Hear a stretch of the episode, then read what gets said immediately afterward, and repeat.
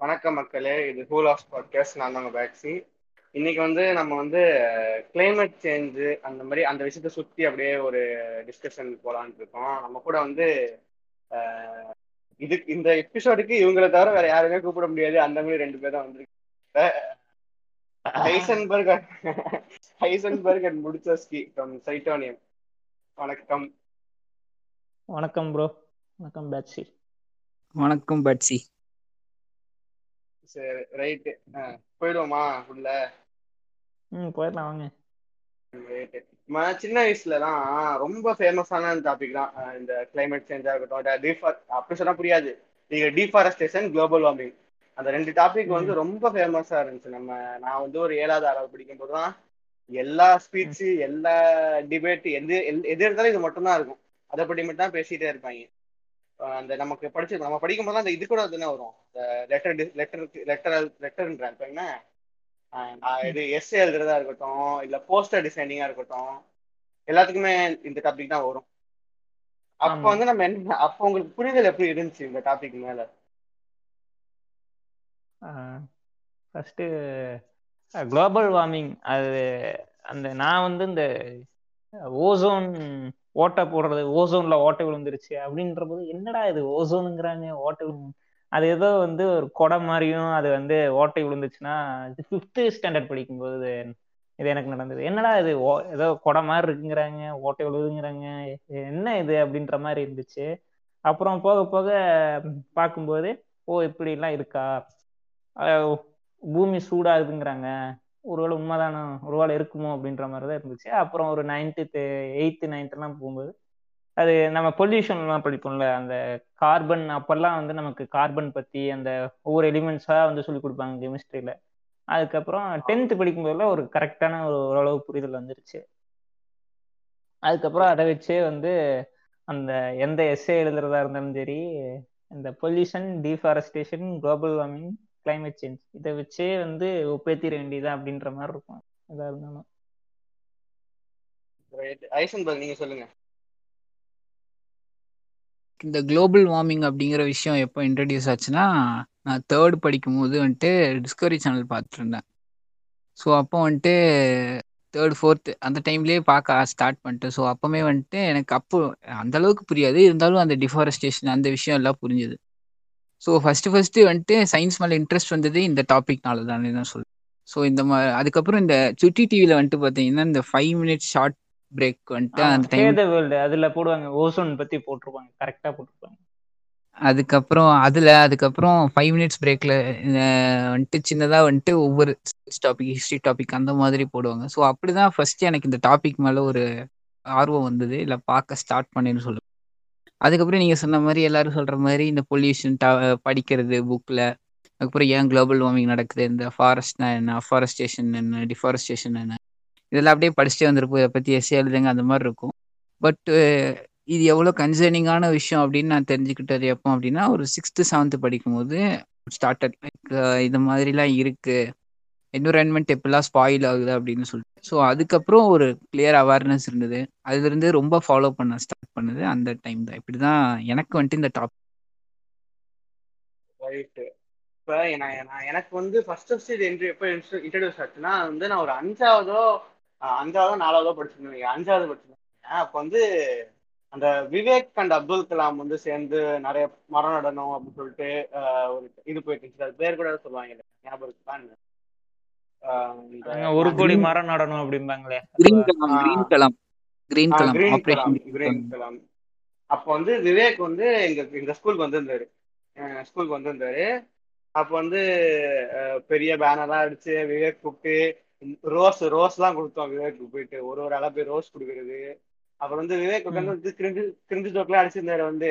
அடிக்கிற வெயிலுக்கு வந்து மண்டையில முட்டையை போட்டு ஆம்லேட் ஆயிடும் அது மாதிரி கிரிஞ்சு ஜோக்லாம் அடிச்சிருந்தாரு. ஆனா.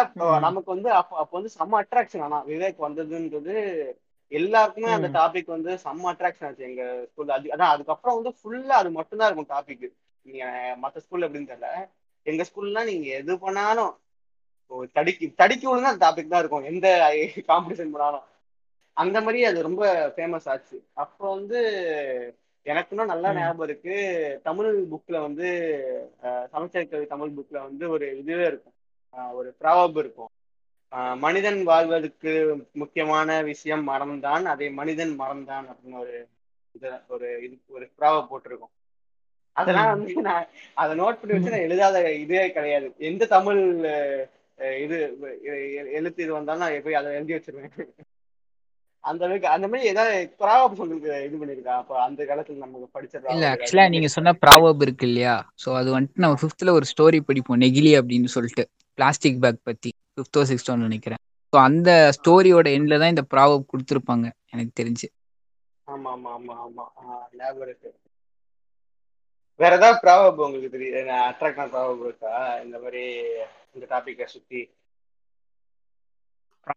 வந்து இது பண்ண சொல்ல தெரியல பட் வந்து இந்த நெகிழி வந்து பூமி யமண்டா அப்படின்ற மாதிரி எல்லாம் சொல்லுவானுங்க. சும்மா ஏதாவது அந்த கோட் வந்து நம்மளே அடிச்சு விடுவோம்ல. நம்மளே அந்த எஸ்ஏ எழுதும்போது நமக்கே ஒண்ணு அந்த இடத்துல கவிஞனா மாறுவோம்.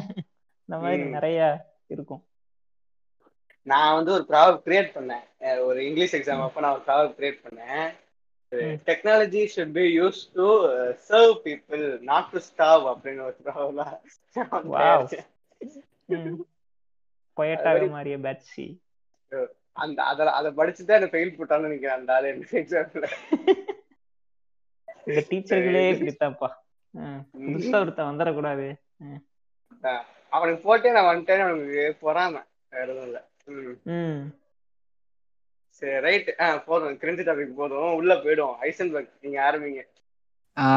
குளோபல் வார்மிங் கிளைமேட் சேஞ்சு இது ரெண்டு டாபிக்குமே நம்ம வந்துட்டு சின்ன வயசுலேருந்து அப்படியே கேட்டுட்டே வந்துட்டு இருப்போம். இப்போ ஒரு புக்கு நம்ம படிக்கிறோம் எது தெரிஞ்சுக்கிட்டாலோ இப்போ டே டு டே லைஃபாக இருக்கட்டும் எல்லாத்துலேயுமே ஒரு என்விரான்மெண்ட் அது இதுன்னு அப்படியே கேட்டுட்டு வந்துட்டே இருப்போமே தவிர கேட்போம். சரி வருஷத்துக்கு நம்ம ரெண்டு மரம் வைப்போம். வேற நம்மளால என்னப்பா பண்ண முடியும் அப்படிங்கிற மாதிரி ஒரு எல்லாத்துக்குமே. ஆனா இந்த டாப்பிக்கை பொறுத்தவரை நிறைய விஷயங்கள் இருக்கு. பாலிட்டிக்ஸாக இருக்கட்டும் வேர்ல்ட்ல நடக்கிற பாலிட்டிக்ஸாக இருக்கட்டும் அப்புறம் நமக்கு நமக்கே தெரியாம நம்ம பண்ற பொல்யூஷனா இருக்கட்டும் அதுக்கப்புறம் நம்ம இந்தியாவில் நடந்த சில விஷயங்களா இருக்கட்டும் இந்தியன் இண்டிபெண்டன்ஸ்க்கு அப்புறம் இது மாதிரி நிறைய விஷயங்கள் இருக்கு. ஸோ அதெல்லாம் இதெல்லாம் தெரிஞ்சுக்கிட்டு என்னடா பண்ண போகிறோம் நாலு மரத்தை நட்ட வச்சு அந்த மாதிரி திங்க் பண்ணாமல் ஏன் இதை தெரிஞ்சுக்கணும் அப்படின்னா இதை தெரிஞ்சுக்கிட்டாதான் நம்ம அந்த தப்பை பண்ணாமல் இருப்போம். சில விஷயங்கள்லாம் நம் நமக்கே தெரியாமல் நம்ம கார்பன் எமிஷனை அதிகமாக பண்ணுறதுக்கு காரணமாக இருக்கும். எக்ஸாம்பிளுக்கு வந்துட்டு நிறைய பேர் வந்துட்டு இதெல்லாம் கார்பன் எமிட் பண்ணுவோம் அப்படின்னு யோசிப்பாங்க. அதாவது வந்துட்டு இப்போ நீங்க ஒரு சாஃப்ட்வேர் இன்ஜினியரா இருக்கேன்னு இருக்கீங்கன்னு வைங்களேன். உங்களோட கார்பன் எமிஷனே வந்துட்டு கிட்டத்தட்ட ஐம்பது பேர் விவசாயம் பண்றதை விட ஜாஸ்தியா இருக்கும். ஸோ இது இது நிறைய பேருக்கு இந்த மாதிரி சில விஷயங்கள்லாம் தெரியாது. ஸோ இதில் இருக்க சில அன்னோன் ஃபேக்டர்ஸ் தெரிஞ்சுக்கும் போது நம்மளால முடிஞ்ச அளவுக்கு குளோபல் வார்மிங்கையோ இல்லை கிளைமேட்டிக் சேஞ்சையோ கண்ட்ரோல் பண்ண முடியும். அதுக்கப்புறம் எல்லா கண்ட்ரிஸுமே வந்துட்டு சொல்ற ஒரு விஷயம். இப்போ ரீசெண்டாக என்னன்னா நெட் ஜீரோ அப்படின்னு சொல்லி நெட் ஜீரோ அப்படின்னா என்னன்னா இப்போ ஒரு கண்ட்ரி இருக்குன்னு வச்சுக்கோங்களேன். இப்போ எக்ஸாம்பிளுக்கு இந்தியா எடுத்துக்கலாம். இப்போ இந்தியா வந்துட்டு எந்த அளவுக்கு கார்பன் டை ஆக்சைடோ இல்லை க்ரீன் ஹவுஸ் கேஸஸ் வந்துட்டு எமிட் பண்ணுதோ அந்த அளவுக்கு அப்சார்ப்ஷன் கெப்பாசிட்டி வச்சிருக்கணும். அதுக்கு பேர் தான் நெட் ஜீரோ அதாவது நீ எந்த அளவுக்கு எமிட் பண்ணுறியோ அந்த அளவுக்கு நீ அப்சர்வ் பண்ணிக்கணும். அட்மாஸ்பியரில் அதுதான் விஷயம். இப்போ வேர்ல்ட்லேயே ஒரே ஒரு கண்ட்ரி தான் நெட் ஜீரோ வச்சிருக்கு. நெகட்டிவ்ல வச்சிருக்கு. அது அதாவது வேர்ல்ட்லேயே ரொம்ப அதிகமாக ஃபாரஸ்ட் இருக்க கண்ட்ரி அது மாதிரி எக்கச்சக்க புகழ் உண்டு அந்த கண்ட்ரிக்கு அது எந்த கண்ட்ரினா பூத்தான் தான். ஸோ பூட்டானில் வந்துட்டு பார்த்தீங்கன்னா நெட் ஜீரோங்கிறது நெகட்டிவ்ல இருக்கு. அதாவது அவங்க எமிட் பண்ணுறதை விட அப்சர்வ் பண்ணுறது ரொம்ப ஜாஸ்தியாக இருக்கு. ஸோ இதைத்தான் வந்துட்டு எல்லாரும் ஒரு ஏமா வச்சிருக்காங்க வேர்ல்ட் கண்ட்ரீஸ்லாம் இதைத்தான் வந்துட்டு டூ தௌசண்ட் சிக்ஸ்டீனில் பாரிஸ் அக்ரிமெண்ட்ல வந்து சைன் பண்ணியிருப்பாங்க நிறைய பேர். ஸோ இதுக்கான ஸ்டெப்ஸ் நிறைய பேர் எடுத்துட்டு இருக்காங்க. ஸோ இதுக்கு நம்ம எப்படி கான்ட்ரிபியூட் பண்ண முடியும்? அப் அப்படிங்கிறத பற்றி நம்ம தெரிஞ்சுக்கணும். இது ஒரு முக்கியமான ஒரு அவேர்னஸ் பிகாஸ் இப்போ வேர்ல்டு அழியுது அப்படின்லாம் எதுவுமே கிடையாது. ஏர்த் அழியாது. ஏர்த் இப்படியே தான் இருக்கும். ஹியூமன்ஸ் தான் அழிவோம் ஹோமோசெப்பியன் அப்படிங்கிற ஒரு ஸ்பீசிஸ் எக்ஸ்டென்ட் ஆயிரும். ஸோ நம்ம ஸ்பீசிஸ் எக்ஸ்டென்ட் ஆகாமல் இருக்கணும்னா நம்ம என்னெல்லாம் ப்ரிகாஷன் மெஷர்ஸ் எடுக்கணும் அப்படிங்கிறது தான் இந்த கிளைமேட்டிக் சேஞ்ச் இல்லை குளோபல் வார்மிங் பற்றி கண்டிப்பாக ஓகே இன்னொரு இன்னொரு உருட்டு ஒன்று படித்தேன் அது உருட்டா இல்லை உண்மையானு மட்டும் சொல்லுங்க. இந்த பி இப்போ நான் நான்வெஜ் சாப்பிட்டா வந்து கார்பன் அதிகமா ப்ரொடியூஸ் ஆகும். வெஜ் சாப்பிட்டா கார்பன் கம்மியா ப்ரொடியூஸ் ஆகும் அப்படி ஏதாவது இருக்கா? எல்லாத்துலயுமே கார்பன் இருக்குங்க. எல்லாத்துலயுமே கார்பன் இருக்கு. இல்ல அதுல ஒரு ஒரு ஸ்கேல் போட்டு காமிச்சாங்க. என்ன ஸ்கேல்னா கடைசியில ஃபர்ஸ்ட்ல பீஃப் இருக்குங்க. இப்ப அந்த ரெட் ஜோன்ல பீஃப் ஃபர்ஸ்ட் இருக்கு. கடைசியில வந்து பல்சஸ் இருக்கு. பச்சையில வந்து பல்சஸ் இருக்கு. அவங்க என்ன சொல்றாங்கன்னா நான்வெஜ் அதிகமா வந்து சாப்பிட்டா வந்து கார்பன் அதிகமா ப்ரொடியூஸ் ஆகும். அதனால எல்லாம் வெஜிடேரியனா மாறுங்க அப்படின்ற ஒரு உருட்டை பார்த்தேன் உருட்டா இல்லையா? இது உண்மையா அது அதோட ரீசனிங் ஏதாவது சொல்லியிருப்பானுங்கல்ல அந்த உருட்டுல? அதுதான் தெரிஞ்சுக்க ரொம்ப ஆசையா இருக்கும். பிகாஸ் சரியான கான்ஸ்பிரசியா இருக்கும். அந்த மாதிரி தெரிஞ்சுக்கிறது இல்ல இல்லைங்க அது வந்து என்ன சொல்றாங்கன்னா இப்போ வந்து அந்த இது கேட்டில் ஃபார்மிங் இருக்குல்ல கேட்டில் ஃபார்மிங் இந்த ஆஹ் நம்ம பீஃப் வந்து இது அந்த எக்ஸிக்யூட் பண்ற இடமா இருக்கட்டும் இல்ல நம்ம இந்த கோட் ஃபார்மா இருக்கட்டும் அந்த மாதிரி அந்த ஃபார்ம்ஸ்ல இருந்தா அதிகமா கார்பன் வந்து ப்ரொடியூஸ் ஆகுது அப்படின்னு சொல்லிட்டு ஒரு அந்த உருட்டு உருட்டுனாங்க. அது fifteen percentage of world emission வந்து கார்பன் எமிஷன் வந்து அங்கதான் நடக்குது அப்படின்னு உருட்டு படிச்சேன். இல்லைங்க அதாவது நாங்க ஒரு இது படிப்போம் என்னன்னா வந்து இப்போ நாங்க ஒரு ஃபிஷ்ஷு வளர்க்குறோன்னு வைங்களேன் இப்போ ஒரு கார்னிவரஸ் ஃபிஷ் வந்து நீங்க சாப்பிட்றீங்க அது ஒரு ஏஷியன் சீபாஸ்னு நாங்கள் சொல்லுவோம். அந்த ஒரு எக்ஸாம்பிள் சொல்கிறேன் அந்த ஃபிஷ்ஷை வந்து வளர்க்குறதுக்கு கண்டிப்பாக வந்து நிறைய ஃபீடு நீங்கள் போடணும். மற்ற ஃபிஷ்ஷையோ இல்லாட்டி நிறைய ப்ரோட்டீன் சோர்ஸ் இருக்க ஃபீடையோ நீங்கள் போடணும். அது வந்து ஃபுட் செயினில் மேலே இருக்க ஃபிஷ்ஷு இதுவே நீங்கள் வந்து கட்லா வந்து நீங்கள் வளர்க்குறீங்க அதெல்லாம் வந்து ஃபைட்டோ பிளாங்டானு அந்த மாதிரி சாப்பிட்ற ஒரு பிளாங்டிவ் ஒரு ஃபிஷ்ஷு அப்போ வந்து நீங்கள் வந்து இது வந்து ஃபுட் செயினில் கீழே இருக்கு. அதை இது இந்த எனர்ஜி கெயின் சொல்லுவாங்க. அதாவது இந்த ஃபைட்டோ பிளாங்டான் அதான் ப்ரோ எனர்ஜி பெர்மிட் அதான். அந்த எனர்ஜி டிரான்ஸ்ஃபர் வந்து ஃபைட்டோ பிளாங்டான் ஃபைட்டோ பிளாங்டான்ல இருந்து கட்லாக்கு போகும்போது அதிகமா இருக்கும். அதுவே அந்த எனர்ஜி வந்து போக போக நைன்டி பர்சன்டேஜ் குறைஞ்சிக்கிட்டே இருக்கும். அப்போ நீங்க வந்து எது பெனிஃபிஷியல் எது வந்து இதுன்னு சொல்லுவீங்கன்னா கட்லாவை தான் நீங்க வந்து சூஸ் பண்ணலாம். டக்குன்னு வந்து எனர்ஜி வந்து நிறைய கிடைக்கும் ஃபைட்டோ பிளாங்டான்ல இருந்து அதாவது எனர்ஜி பிரமிட்ல இருக்க கீழே ஒரு அனிமல்ல இருந்து மேலே போகும்போது எந்த அளவுக்கு மேலே போய்கிட்டே இருக்கோ அந்த அளவுக்கு எனர்ஜி லாஸ்ட் ஆகும். அந்த மாதிரி பார்க்கும்போது இவன் சொல்றது உண்மையா இருக்கலாம். பட்டு அதுக்கப்புறம் நீங்க சொன்ன மாதிரிலாம் கிடையாதுன்னு நான் நினைக்கிறேன். ஆஹ் இது இது வ- வளர்க்கலைன்னா அப்பனா காட்டுல இருக்க மிருகங்களும் தான் வளர்ந்துகிட்டு இருக்கு. அதெல்லாம் ஒண்ணும் இல்லை.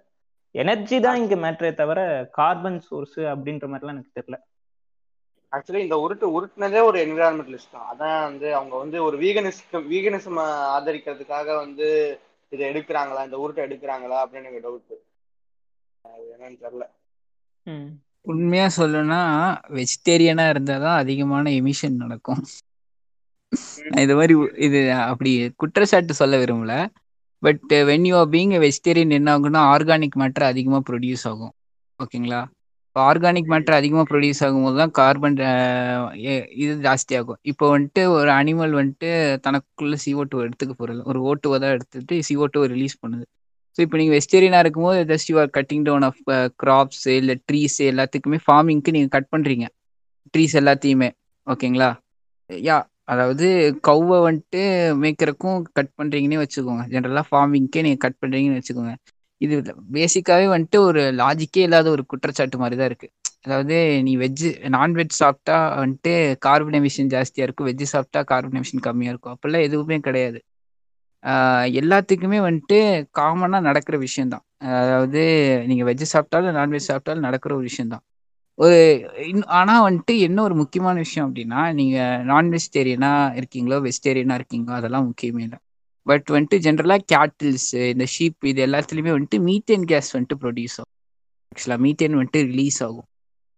மீத்தேன் வந்துட்டு பார்த்தீங்கன்னா nine times more stronger than carbon dioxide என்விரான்மெண்ட்டை damage பண்ணுறதுல அது மாதிரி நிறைய ஃபேக்டர்ஸ் இருக்கு. அப்போ நீங்க பால் குடிக்க மாட்டீங்களா? இப்போ வீகன்ஸ் நான் கேட்குற வரைக்கும் பால் குடிக்காதீங்க. இந்த மாதிரி நிறைய விஷயம் இருக்கு. வீகன்ஸ்லயே உங்களுக்கே தெரியும் எவ்வளவு ம். ஸோ ஆர்கானிக் மேட்டர் தான் மேட்டர்ஸ் ஸோ இங்க கார்பன் எமிஷன் நீ வெஜ்ஜு சாப்பிட்றியா நான்வெஜ் சாப்பிட்றியா எல்லாம் கிடையாது. அப்படி பார்த்தா நிறைய விஷயங்கள் இருக்கு. இது டோட்டலாக வந்துட்டு ஒரு முட்டாள்தனமான ஒரு ஸ்டேட்மெண்ட்னு தான் நான் சொல்லுவேன். நீ வெஜ்ஜு சாப்பிட்டா வந்துட்டு கார்பன் எமிஷன் கம்மியாகும் பொல்யூஷன் கம்மியாகும் நான்வெஜ் சாப்பிட்டா அதிகமாகும். அப்படி சொல்றது குறிப்பிட்ட ஒரு மக்கள் அட்டாக் பண்றக்கா சொல்ற மாதிரி இருக்கு. இது வந்து எப்படின்னா கார்பன் சைக்கிள்னு அவங்களுக்கு தெரியுமான்னு தெரியல. நீங்க வந்து ஒரு மாடு செத்து போனாலும் அதே கார்பன் தான் வந்து அந்த என்விரான்மெண்ட்ல அந்த சைக்கிள்ல போயிடும் இந்த ஒரு மரத்தை நீங்க வெட்டினாலும் அதே கார்பன் தான் வந்து சர்க்குலேஷன்ல இருக்கும் அந்த கார்பன் சைக்கிள் அது வந்து ஹெஜன்பெக் சொன்ன மாதிரி அது ஒரு முட்டாள்தனமான ஒரு இதுதான். ஒரு இப்ப சத் சத்குரு சொல்ற மாதிரி அது கடவுள் நீ சாப்பிடாதுன்னு சொன்னா நம்ம நம்மளாம் கேட்க மாட்டோம்ல. ஆனா சயின்டிபிக்கா விட்டுறாங்களாம் நம்ம கிட்ட என்ன கூகுள் இல்லையா? வேற எதாவது புக்கு இல்லையா? பகுத்தறிவு இல்லையா? என்ன? உங்களுக்கு தெரியாது. பட் லாஜ் இவங்க சொல்ற கணக்குப்படியே வந்தாலும் அதிகமா எமிஷனுக்கு காரணமா இருக்கிறது வெஜிடேரியன் ஐட்டம்ஸ் தான். ஓகேங்களா? நான்வெஜ்ஜை கம்பேர் பண்றதை விட. அப்போ இவங்க சைடு தான் குற்றச்சாட்டு இருக்கு. இதுக்கு எவிடன்ஸும் இருக்கு ஆக்சுவலா ப்ரொடக்ஷன் வைஸாகவும் இருக்கட்டும் ஃபார்மிங் வைஸாகவும் இருக்கட்டும். ஸோ அதனால இந்த ஃபுட் வைஸில் வந்துட்டு பேசுறதுங்கிறது ஒரு மகா முட்டாள்தனமாக இருக்கு. சீரியஸாக சொல்லணும்னா. இந்த என்விரான்மெண்ட்டை ஃபுட்டு சைடு கொண்டு வரதே வந்துட்டு தப்பு இல்லை. ஆனால் இதுக்கு இன்னொரு பெர்ஸ்பெக்டிவ் இருக்கு. நீ நான்வெஜ் சாப்பிட்றியா வெஜ்ஜு சாப்பிட்றியா? அதனால எவ்வளோ கார்பன் எமிஷன் வருது அப்படிங்கிறது சொல்றதே வந்துட்டு ரொம்ப கேவலமாக இருக்குன்னு தான் என்னோட பெர்ஸ்பெக்டிவ் எது வந்து cause cause of climate change cause of climate change அப்படின்னு இருக்கும்போது குளோபல் வார்மிங் இதுதான் வந்து ஒரு மிகப்பெரிய ஒரு ரீசன் நம்ம டெய்லியும் அன்றாட பண்ணிக்கிட்டு இருக்கோம். அது வந்து தவிர்க்க முடியாதபடி இருக்கு. குளோபல் வார்மிங் அப்படின்ற ஒரு விஷயம். ரீசன் நீங்க சொல்லுங்க. குளோபல் வார்மிங் மட்டும்தான் ரீசனா இல்ல அதாவது global warming is one of the factor climate சேஞ்சுக்கு ஆனா வந்துட்டு அது போக நிறைய ரீசன்ஸ் இருக்கு. நேச்சுரலாவே நிறைய ஃபேக்டர்ஸ் இருக்கு. குளோபல் வார்மிங் மாதிரியே நிறைய நிறைய ஃபேக்டர்ஸ் இருக்கு. ஒரு கிளைமேட் சேஞ்ச் அப்படின்னு சொல்றது. இப்போ வந்துட்டு பார்த்தீங்கன்னா கிளைமேட் சேஞ்சை பத்தி இன்னும் தெளிவாக சொல்லணும்னா இப்போ எக்ஸாம்பிளுக்கு வந்துட்டு இப்போ என் ஊரில் வந்துட்டு கிளைமேட் எப்படி இருக்கும் அப்படின்னா ஜூன் டு செப்டம்பர் மழை பெய்யும். அந்த தண்ணியை வச்சு we can sustain up to May வரை. அதுக்கப்புறம் நடுவில் உள்ள சில ஸ்ட்ராம்ஸ் அதுக்கப்புறம் சின்ன சின்ன மழை இதை வச்சு கொஞ்சம் சஸ்டெயின் பண்ணி அப்படியே இருக்கிறது தான் இது. ஸோ இப்போ climate சேஞ்ச் நடக்குதுன்னு வைங்களேன். சப்போஸ் வந்துட்டு ரெண்டு ஃபேக்டர் உண்டு. எல்லினோ லாலினா அப்படின்னு சொல்லிட்டு. அத லாலினா. அதாவது எல்லினோ அப்படின்னா லிட்டில் பாய்னு அர்த்தம். லாலினானா லிட்டில் கேர்ள்னு அர்த்தம். ஸோ ஸ்பானிஷ்லோட டெரிவேஷன் ஸோ இப்போ வந்துட்டு சப்போஸ் எல்லிலாம் எல்லினாவோ இல்லை லாலினாவோ தப்பா அதாவது சில விஷயங்கள் மாறினுச்சு அதாவது இது ரெண்டையும் ஃபர்ஸ்ட் எக்ஸ்பிளைன் பண்ணிடுறேன். ஏன்னா நிறைய பேருக்கு இது கொஞ்சம் அன்ஃபெமிலியரான டேர்ம்ஸாக இருக்கும். ஸோ இப்போ எல்லினோ அப்படின்னா என்னன்னா the warmer part of the ocean அதாவது வார்ம் வாட்டர் இல்லை இந்த மாதிரி warmer part of the ocean தான் எல்லினோ அப்படின்னு சொல்லுவாங்க. லாலினானா colder part of the ocean so இது ரெண்டு தான் வந்துட்டு மேக்ஸிமம் வந்துட்டு கிளைமேட்ஸோ இல்லை வந்துட்டு இது ரெண்டுலேயும் ஒரு முக்கியமான ஒரு ஃபேக்டராக இருக்குது ஸோ இது சேஞ்ச் ஆகும்போதும் கிளைமேட்டிக் சேஞ்சஸ் நடக்கும். அப்புறம் வால்கனிக் கரப்ஷன்ஸ் நடக்கும்போது ஃபாரஸ்ட் ஃபயர்ஸ் நடக்கும்போது இது மாதிரி நிறைய விஷயங்கள் இருக்குது ஆனால் இதில் முக்கியமான விஷயம் என்ன அப்படின்னா குளோபல் வார்மிங் வந்துட்டு ஏன் ரொம்ப முக்கியமாக இருக்குது அப்படின்னா இந்த ஹியூமனுங்கிற ஒரு ஸ்பீஷிஸ் வந்துட்டு தன்னோட அட்வான்டேஜுக்காக நிறைய விஷயங்கள் பண்ணுறான் ஓகேங்களா? அதாவது ஜென்ரலாக குளோபல் வார்மிங் நடக்க தான் செய்யும். குளோபல் வார்மிங் இருந்தால் தான் ஏர்த்தால் சஸ்டெயின் ஆக முடியும்.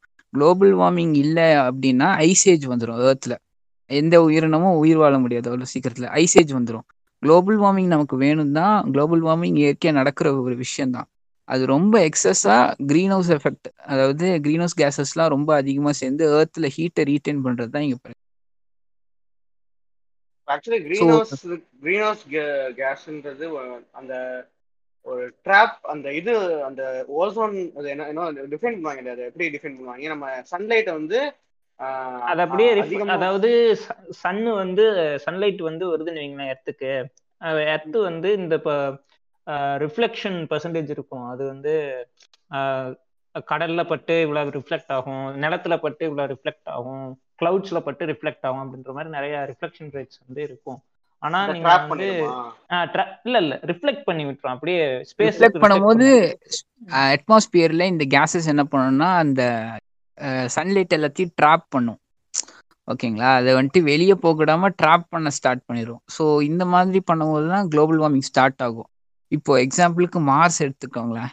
மார்ஸ் பற்றி நான் பேசணும் இந்த இடத்துல முக்கியமாக இப்போ நம்ம எல்லாரும் மார்ஸ்க்கு போகணும் அப்படின்னு ஆசைப்படுறோம் ஸோ ஃப்யூச்சரில் ஆனால் ஒரு காலத்தில் மார்ஸ் வந்துட்டு நம்ம ஏர்த் மாதிரி பயங்கர வளமாக இருந்த கிரகம் தான் தண்ணிலாம் ஓடிட்டு பயங்கர வளமா இருந்த கிரகம் தான் ஸோ அங்கே என்ன பிரச்சனையாச்சு அப்படின்னா மார்ஸோட மேக்னெட் அதாவது ஒவ்வொரு பிளானட்ஸுக்குமே வந்துட்டு பார்த்தீங்கன்னா ஒரு மேக்னெட்டிக் லேயர் இருக்கும். தன்னோட ஸ்டீல் அதாவது கோரில் வந்துட்டு பார்த்தீங்கன்னா நிறைய மெட்டல்ஸ் இருக்கும். ஸோ அதனால மேக்னெட்டிக் லேயர் தன்னை சுற்றி ஃபார்ம் ஆகும். ஸோ மார்ஸுக்கும் அது மாதிரி மேக்னெட்டிக் லேயர் இருந்தது. பட் என்ன ஆயிடுச்சுன்னா அது காலப்போக்கில் அந்த கோர் வந்துட்டு பார்த்தீங்கன்னா ஸ்டோனாக மாறிடுச்சு. கோர் வந்துட்டு பேர்னிங் கோராக இல்லாமல் ஸோ அதோட மேக்னெட்டிக் லேயர் அழிஞ்சு போச்சு. ஓகேங்களா? இந்த அதனால என்னாச்சு அப்படின்னா அதோட அட்மாஸ்பியர் கொஞ்சம் கொஞ்சமாக எவாப்ரேட் ஆக ஸ்டார்ட் ஆச்சு. அப்படி எவாப்ரேட் ஆக ஸ்டார்ட் ஆனோன்னே என்னாச்சு அப்படின்னா அங்கே இருக்க வாட்டரு எல்லாமே வந்துட்டு எவாப்ரேட் ஆகி அந்த மாசே ஒரு மாதிரி டெசர்ட்டடாக மாறிடுச்சு. ஸோ இது மாதிரி நிறைய ஃபேக்டர்ஸ் இருக்கு. இப்போ ஏர்த்து மாஸ் ரெண்டுமே ஹேபிட்டபிள் ஜோன் தான். பட் என்ன ஆயிடுச்சு அப்படின்னா அங்கே குளோபல் வார்மிங்க்கு ரீட்டைன் பண்ணுறதுக்கு அட்மாஸ்பியரில் கேஸஸ் இல்லை. ஓகேங்களா? இப்போ மார்ஸ்ல நமக்கு ஒரு முக்கியமான டிஃபிகல்ட்டி என்னன்னா அங்க இருக்க டெம்பரேச்சர் தான். இப்போ வந்துட்டு அங்க minus sixty degree sixty seven degree கிட்டக்க டெம்பரேச்சர் இருக்கும். ஸோ இப்போ வந்துட்டு அங்க சப்போஸ் அட்மாஸ்பியர் இருந்து இந்த க்ரீன் ஹவுஸ் கேஸஸ் இருந்ததுன்னா குளோபல் வார்மிங் நடந்திருக்கும். அதாவது குளோபல் வார்மிங்னு சொல்லக்கூடாது மார்ஸ் வார்மிங் நடந்திருக்கும். ஸோ என்ன இருக்கும் அப்படின்னா அங்கேயும் ஒரு சஸ்டைனபிளான டெம்பரேச்சர் இருந்திருக்கும் மனுஷன் வாழ்றதுக்கு. ஸோ க்ரீன் ஹவுஸ் கேஸஸ் ஆ சொல்லுங்க ப்ரோ இப்ப மார்ஸ்ன்னு சொன்னோன்னே நான் ஒன்- ஒன்- இந்த ஆரம்பத்தில் எடுத்துறேன் இந்த இலான் மஸ்க் வந்து ஒரு இன்டர்வியூல அந்த மாதிரி நான் மார்ஸோட போல்ல வந்து நான் வந்து நினைச்சேன் அது இந்த கொஸ்டின் நியூட்டன் அது சும்மா கேட்பீங்கன்னு இதுக்காக சொன்னது. இது அது சும்மா ஒரு ஒரு ஜாலியா sarcasm கிண்டலுக்காக மாதிரி. கேட்டாரு. ம். அது சர்க்காரமா அவர் சொன்னாரு அந்த இன்டர்வியூ அதை வச்சுட்டு நிறைய பேர் வருவாங்க. அவர் பாரு எப்படி எல்லாம் பேசுறாரு அப்படின்னு. அதாவது இப்போ Actually-ஆ நீங்க- வந்து ம், சொல்லுங்க சொல்லுங்க. சொல்லுங்க. அதாவது ஆக்சுவலாக மார்ஸை வந்து ஹேபிட்டபுளாக மாற்றுறதுக்கு கண்டிப்பாக குளோபல் வார்மிங் வேணும். அதுக்கு என்ன வந்து ஃப்யூச்சரில் சயின்டிஸ்ட் யோசிச்சுட்டு இருக்காங்கன்னா அங்கே வந்து கார்பன் எமிட்டிங் ஃபேக்ட்ரிஸ் மாதிரி ஒரு ஸ்ட்ரக்சரை பில்ட் பண்ணணும். அப்போ தான் வந்து அதோட அட்மாஸ்பியரை டென்ஸ் பண்ண முடியும். அப்போ தான் வந்து சிஓ டூ இருந்தால் தான் அங்கே பிளான்ஸை வந்து ஃபஸ்ட்டு கொண்டு போய் விடணும். அதுக்கப்புறம் அந்த ஃபுட் செயினை வந்து டெவலப் பண்ணணும் அப்படின்னு இது பண்ணிட்டு இருக்காங்க. அதுதான் பிளான் ஆக்சுவலா அதாவது அங்க ஃபர்ஸ்ட் வந்துட்டு வார்ம் பண்ணணும். யா நான் அங்க வந்துட்டு போல்ஸ்ல வந்துட்டு ஐஸ் இருக்கு. மார்ஸோட போல்ஸ்ல எல்லாத்துலயுமே ஐசஸ் இருக்கு. பட் என்ன பிரச்சனை அப்படின்னா மார்ஸ் இஸ் நாட் ஹேபிட்டபிள் இப்போதைக்கு. இவங்களால மார்ஸ்ல வந்துட்டு பதினஞ்சு நிமிஷத்துக்கு முன்ன மேல உயிர் வாழவே முடியாது. நீங்க வெளியே இருந்தீங்க அப்படின்னா. ஃபர்ஸ்ட் ஆஃப் ஆல் நீங்க அந்த குளிர்லயே உறைஞ்சு அப்படியே ஜன்னியாகி செத்துருவீங்க. ஸோ அதை ஃபர்ஸ்ட் வார்ம் பண்ணணும். ஸோ குளோபல் வார்மிங் அப்படிங்கிற ஒரு விஷயம் இம்பார்ட்டன்ட் தான். பட் அது எக்ஸஸாக போகும்போது தான் நிறைய பிரச்சனைகள் ஏற்படுது. ஸோ ஜென்ரலாக வந்துட்டு பார்த்தீங்கன்னா இந்த ஓசோன் லேயரில் டிப்ரெஷன் நடக்குது இல்லையா? ஸோ ஓசோன் லேயரில் டிப்ளேட் ஆக தான் செய்யும். நேச்சராகவே வந்துட்டு. அதாவது ஏர்த் வந்துட்டு கிரியேட் ஆன டைம்லேருந்து ஓசோன் இருக்க டைம்லேருந்து ஓஷனில் டிப்ளேஷன் நடந்துட்டு தான் இருக்குது பட் அதுக்கு ஏற்ற லெவலில் கரெக்டாக வந்துட்டு ஓசோன் லேயர் திரும்பி ப்ரொடியூஸ் ஆகி அதை காம்பன்சேட் பண்ணிடும் பட் நம்ம என்ன பண்ணுறோம் அப்படின்னா விட்டாலே போதுங்க. அதுவே இது பண்ணிக்கும். நம்ம நம்ம இது தான் நம்ம எக்ஸஸாக பொல்யூட் பண்ணுறோம் இப்போ. அதனால என்ன ஆகுதுன்னா அதெல்லாம் காம்பன்சேட் பண்ண முடியல. ஓசோன் லேயர் வந்துட்டு தன்னோட ஓசோனை திரும்பி ரீஸ்ட்ரக்சர் பண்ணிக்க முடியல. ஸோ அதனால என்ன ஆகுது அப்படின்னா இந்த போல்ஸில் தான் வந்துட்டு பார்த்தீங்கன்னா ஓசோன் லேயரோட டென்சிட்டி கொஞ்சம் கம்மியாக இருக்கும். ஸோ அங்கே தான் ஃபஸ்ட்டு வந்துட்டு நிறைய டிப்ளீட் ஆக ஸ்டார்ட் ஆகுது. ஸோ அது ஸ்டார்ட் ஆகிறதுனால அப்படியே உங்கள் எல்லாருக்கும் தெரிஞ்ச கதை தான். பனிப்பாறை உருகுது சி லெவல் ஜாஸ்தி ஆகுது லேண்ட் மாசஸ் அப்படியே உள்ளே போகும். இதுதான் இதுதான் இதுதான் நடக்கும் அப்படின்னு சொல்லி சொல்லுவாங்க. இ- இது எல்லாமே வந்துட்டு ஒரு சின்ன ஒரு ப்ராசஸ் தான். நான் இது ஃபர்ஸ்ட் ஆஃப் ஆல் வந்துட்டு ஓசோன் லேயர் டிப்ரெஷன் அப்படிங்கிற ஒரு விஷயமே யாருக்கும் தெரியாது. நைன்டீன் ஃபிஃப்டி சிக்ஸ்டீஸ் வரைக்கும் யாருக்குமே தெரியும் நைன்டீன் செவன்ட்டீஸில் தான் வந்துட்டு ரெண்டு பேர் வந்துட்டு டிஸ்கவர் பண்ணாங்க. இந்த மாதிரி ஓசோனில் ஓட்டை விழுகுது. ஐ மீன் ஓட்டைன்னு சொல்கிறத டிப்ளீட் ஆகுது. அதாவது ஓட்டைங்கிற ஒரு டேர்மை வந்துட்டு நம்ம சொல்லக்கூடாது. அந்த இடத்துல டென்சிட்டி கம்மியாது. பெட்டர் அப்படி சொன்னால் இன்னும் நல்லா இருக்கும் ஸோ பால் கிறிஸ்டன் அப்படின்னு ஒருத்தரும் மேரியோ மொலினா அதுக்கப்புறம் ஷெர்வர்ட் ரோலன் இவங்க மூணு பேரும் சேர்ந்து ஓஷன் டிப்ளிஷன் நடக்குது அப்படின்னு சொன்னாங்க. ஸோ இவங்க மூணு பேரும் அந்த டைம்ல என்ன சொல்றாங்கன்னா கிறுக்கு மெண்டல் பயிர்ல என்னடா வளரிட்டு இருக்கீங்க? கிறுக்குத்தனமா? சும்மா கதையை விட்டுட்டு இருக்காதீங்கடா டே ஏ அப்படின்லாம் சொன்னாங்க. நிறைய கம்பெனிஸ் வந்துட்டு இவங்க மேலே கேஸ்லாம் ஃபைல் பண்ணாங்க ஆக்சுவலாக இவங்க வந்துட்டு எங்களோட க கம்பெனியோட செயல்பாட்டை தடுக்கிறதுக்காக பண்ற வேணுனே சதி திட்டம் அப்படின்லாம் பண்ணாங்க. ரொம்ப எதிர்ப்புலாம் கிளம்பிச்சு. ஏன்னா பிகாஸ் அந்த டைம்ல வந்து ஒரு ஒரு ஆயிரத்தி ஐநூறு ஏடியில வந்து எப்படி மதங்கள் பண்ணிக்கிட்டு இருந்ததோ அதே வேலையை தான் வந்து இந்த மாதிரி சயின்டிஸ்ட் மேல கார்பரேட்ஸ் பண்ண ஆரம்பிச்சாங்க. இலும்பு நாட்டிங்களா அப்படின்ற மாதிரி. இப்ப துர்கம் போகிற அடுத்த ஏசனாதன்றீங்க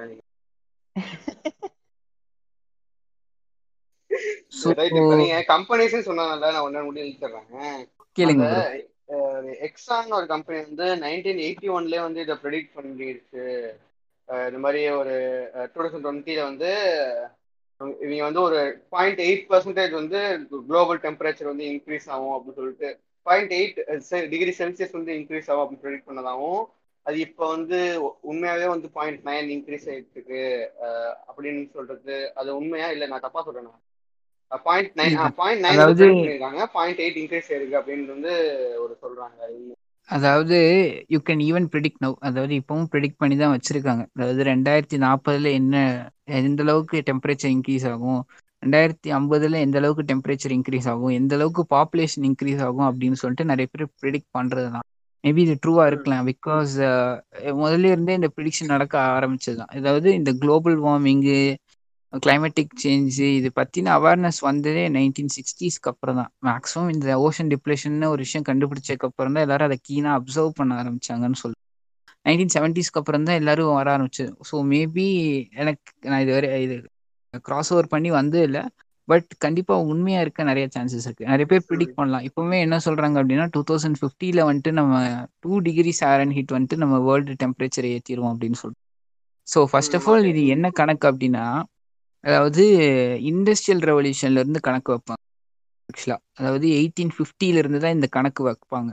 ஓகேங்களா எயிட்டீன் ஃபிஃப்டில இருந்து இப்போ டூ தௌசண்ட் வரையில எந்த அளவுக்கு ரைஸ் ஆயிருக்கு? அதுக்கப்புறம் டூ தௌசண்ட்ல இருந்து இப்போ எந்த அளவுல ரைஸ் ஆயிருக்கு? ஸோ இந்த மாதிரி கொஞ்சம் கொஞ்சம் கணக்குகள்லாம் இருக்கு.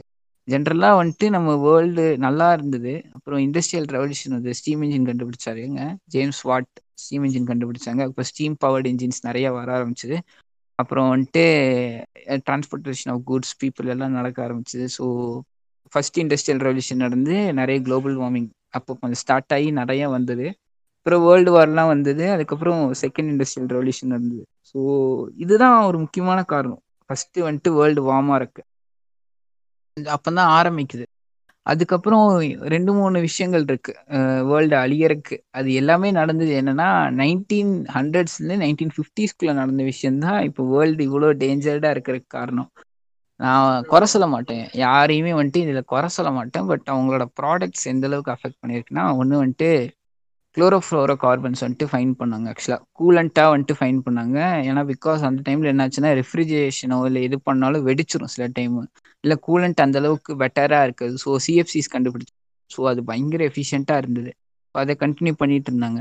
அதுக்கப்புறம் வந்துட்டு இன்னொரு முக்கியமான ஃபைண்டிங் வந்துட்டு பிளாஸ்டிக் பிளாஸ்டிக் ஃபைன் பண்ணாங்க. ஸோ அது எந்த அளவுக்கு நம்ம இப்போ அஃபெக்ட் பண்ணுது பட் அந்த டைம்ல வந்துட்டு பிளாஸ்டிக்னு சொல்றது இல்லை பேக் லைட்னு சொல்றோம் பேக் லைட் அதான் இப்போ வந்து நம்ம பேசின மாதிரி தான் இப்போ ஏன் வந்து நான் அந்த எக்ஸான் அந்த கம்பெனி வந்து இழுத்தேன்னா அவங்க வந்து ப்ரெடிக்ட் பண்ணாங்கல்ல அதை அவங்க சொல்லவே இல்லை. அவங்க ப்ரெடிக்ட் பண்ணதை அவங்க சொல்லலை. அவன் அதுக்கு மாற என்ன பண்ணிருக்காங்க இதெல்லாம் இல்ல கிளைமேட் சேஞ்சுன்னு ஒன்று கிடையவே கிடையாதுன்னு சொல்லிட்டு அப்படி அப்படி அவங்க ஸ்ப்ரெட் பண்ணிட்டு இப்போ வந்து லீக் ஆயிட்டு இருக்கு அவங்களோட அவங்க அவங்க ப்ரெடிக்ட் பண்ணி போட்ட கிராஃப் ஒன்று வந்து லீக் ஆயிட்டு இருக்கு அந்த கிராஃப்ல தான் வந்து ஒரு எவ்வளவோ வருஷத்துக்கு ப்ரெடிக்ட் பண்ணி வச்சிருக்காங்க. அதில் தான் நான் சொன்ன அந்த நம்பர்ஸ் தான் வந்துச்சு. அவங்க ப்ரெடிக்ட் பண்ண கிராஃப் அதனால தான் அதான் அந்த கம்பெனிஸ் தான் அதெல்லாம் பண்ணாங்க. அவங்களுக்கு தெரிஞ்சு அவங்களுக்கு தெரிஞ்சிருந்தாலும் அவங்க வெளியே சொல்லாம சொல்லாம தானே இருந்தாங்க. அவங்களோட பிசினஸ் சப்போர்ட் ஆகும் ப்ரோ சிம்பிளா ஒரு லாஜிக் தான். எக்ஸாம்பிளுக்கு நான் வந்துட்டு பண்ற எமிஷன்னால எக்கச்சக்க ப்ராப்ளம் வருது. நான் பண்ற பொல்யூஷன்னால எக்கச்சக்க ப்ராப்ளம் வருதுன்னா இப்போ என்ன எதிர்த்து யாராவது கேள்வி கேட்குறாங்கன்னு வைங்களேன் ஃபர்ஸ்ட் அவனை அடக்கணும்னு பார்ப்பேன். இல் சப்போஸ் முடியலன்னா அவனை எப்படியா டிஸ்ட்ராக்ட் பண்ணணும்னு பார்ப்பேன். புரியுதா உங்களுக்கு? இப்போ கண்ட்ரிஸ் பண்ற விஷயமும் அதுதான் நம்ம எல்லாருமே சேர்ந்து குரல் கொடுக்குற விஷயம் என்ன? டிஃபாரஸ்டேஷன் டிஃபாரஸ்டேஷன் அமேசானை அழிக்கிறாங்க அமேசானை அழிக்கிறாங்க அப்படின்னு மட்டும்தான் பேசுறோம். அது போக எவ்வளவோ இஷ்யூஸ் நடந்துட்டு இருக்கு இன்னொன்னு அரௌண்ட் நம்ம ஆனா வந்துட்டு எல்லாருக்கும் போற ஒரு ஃபோக்கஸ் என்னன்னா அமேசான் சப்போஸ் ஏதோ ஒரு வைல்ட் ஃபயர் நடக்குது அப்படின்னா அதுல வந்துட்டு நம்மளோட ஃபோக்கஸ் இப்போ அமேசான் அழியுதுன்னா அமேசான் அழிக்கிறான்னு சொல்லிட்டு அவன் அவன் வந்துட்டு டைரக்ட் பண்றது வந்துட்டு எதுனா ஒரு ஒரு கண்ட்ரியை தான் டைரக்ட் பண்றான். நம்மளோட ஃபோக்கஸ் எல்லா மேல தான் போகுதே தவிர வேர்ல்ட சுத்தி போறது ஸோ ஒரு வருஷத்துக்கு எவ்வளவு மரம் அழிக்கப்படுது அப்படின்னா இப்போ நான் கத்தி விஜயனாவும் மரம் விஜயகாந்தாவும் விஜயனாவும் மரம். அதாவது ஒரு வருஷத்துக்கு வந்துட்டு பாத்தீங்கன்னா ஃபைவ் மில்லியன் ஹெக்டார் அளவுக்கு வந்துட்டு பார்த்தீங்கன்னா ட்ரீஸ் வந்துட்டு டிஸ்ட்ராய் ஆகும். ஓகேங்களா? அதாவது இது ஈக்குவலாக சொல்லணும். அதாவது சின்ஸ் டூ தௌசண்ட் டென்லேருந்து இந்த அளவுக்கு மரம் அழிக்கப்படுது. இதை எது அளவுக்கு ஈக்குவலாக சொல்லணும் அப்படின்னா ஒரு கோஸ்டாரிக்காவோ இல்லை ஒரு ஸ்லோவாக்கியோ இந்த கண்ட்ரியோட ஏரியா அளவுக்கு அதிகமான மரம் இது.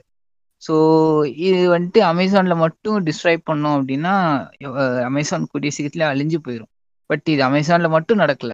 எல்லா பக்கமும் நடக்குது. பட் நம்மளோட பார்வை எங்க போகும்? யாரை கேட்டாலும் என்ன சொல்றவங்க இப்போ நீங்களே வந்துட்டு உங்களுக்கு இப்போ ஒரு பையனை கூப்பிட்டு வச்சு கேட்குறீங்க இதனால வேர்ல்டில் வந்துட்டு குளோபல் வார்மிங் நடக்கு இதனால எங்க டிஃபாரஸ்டேஷன் நடக்குதுன்னு அவன் எங்க சொல்லுவான்? அமேசான் காட்டை அழிக்கிறாங்கப்பா. அமேசான் இது பண்றாங்கப்பா அது பண்றாங்கப்பா அப்படின்னு தான் சொல்லுவான் சில சயின்ஸ் பேஜஸ் சொல்லுங்க வந்து அந்த அந்த அளவுக்கு வந்து மரம் நட்டுற நடுறதும் அந்த அளவுக்கு மேட்ச் பண்ணிட்டா அது அது கண்ட்ரோல் ஆயிடுமா? இல்ல அது இல்ல இது இல்ல இல்ல. அதாவது இது எப்படின்னா அஃபாரஸ்டேஷன் பண்றது வந்துட்டு நம்ம எப்படி புரிஞ்சுக்கிறோம் அப்படின்னா கார்பன் எமிஷனை கண்ட்ரோல் பண்றதுக்காக அப்படி நிறைய அந்த மாதிரி கிடையாது. நம்ம எதுக்கு மரம் நடுறோம் அப்படின்னா பயோடைவர்சிட்டியை டெவலப் பண்றது. கார்பன் எமிஷன் மேக்ஸிமம் அப்சர்வ் பண்றது ஓஷன்ஸ் தான். ட்ரீஸ் கிடையாது. ட்ரீஸும் அப்சர்வ் பண்ணுது பட் ஓஷன்ஸ் தான் மேக்ஸிமம் அப்சர்வ் பண்ணுது.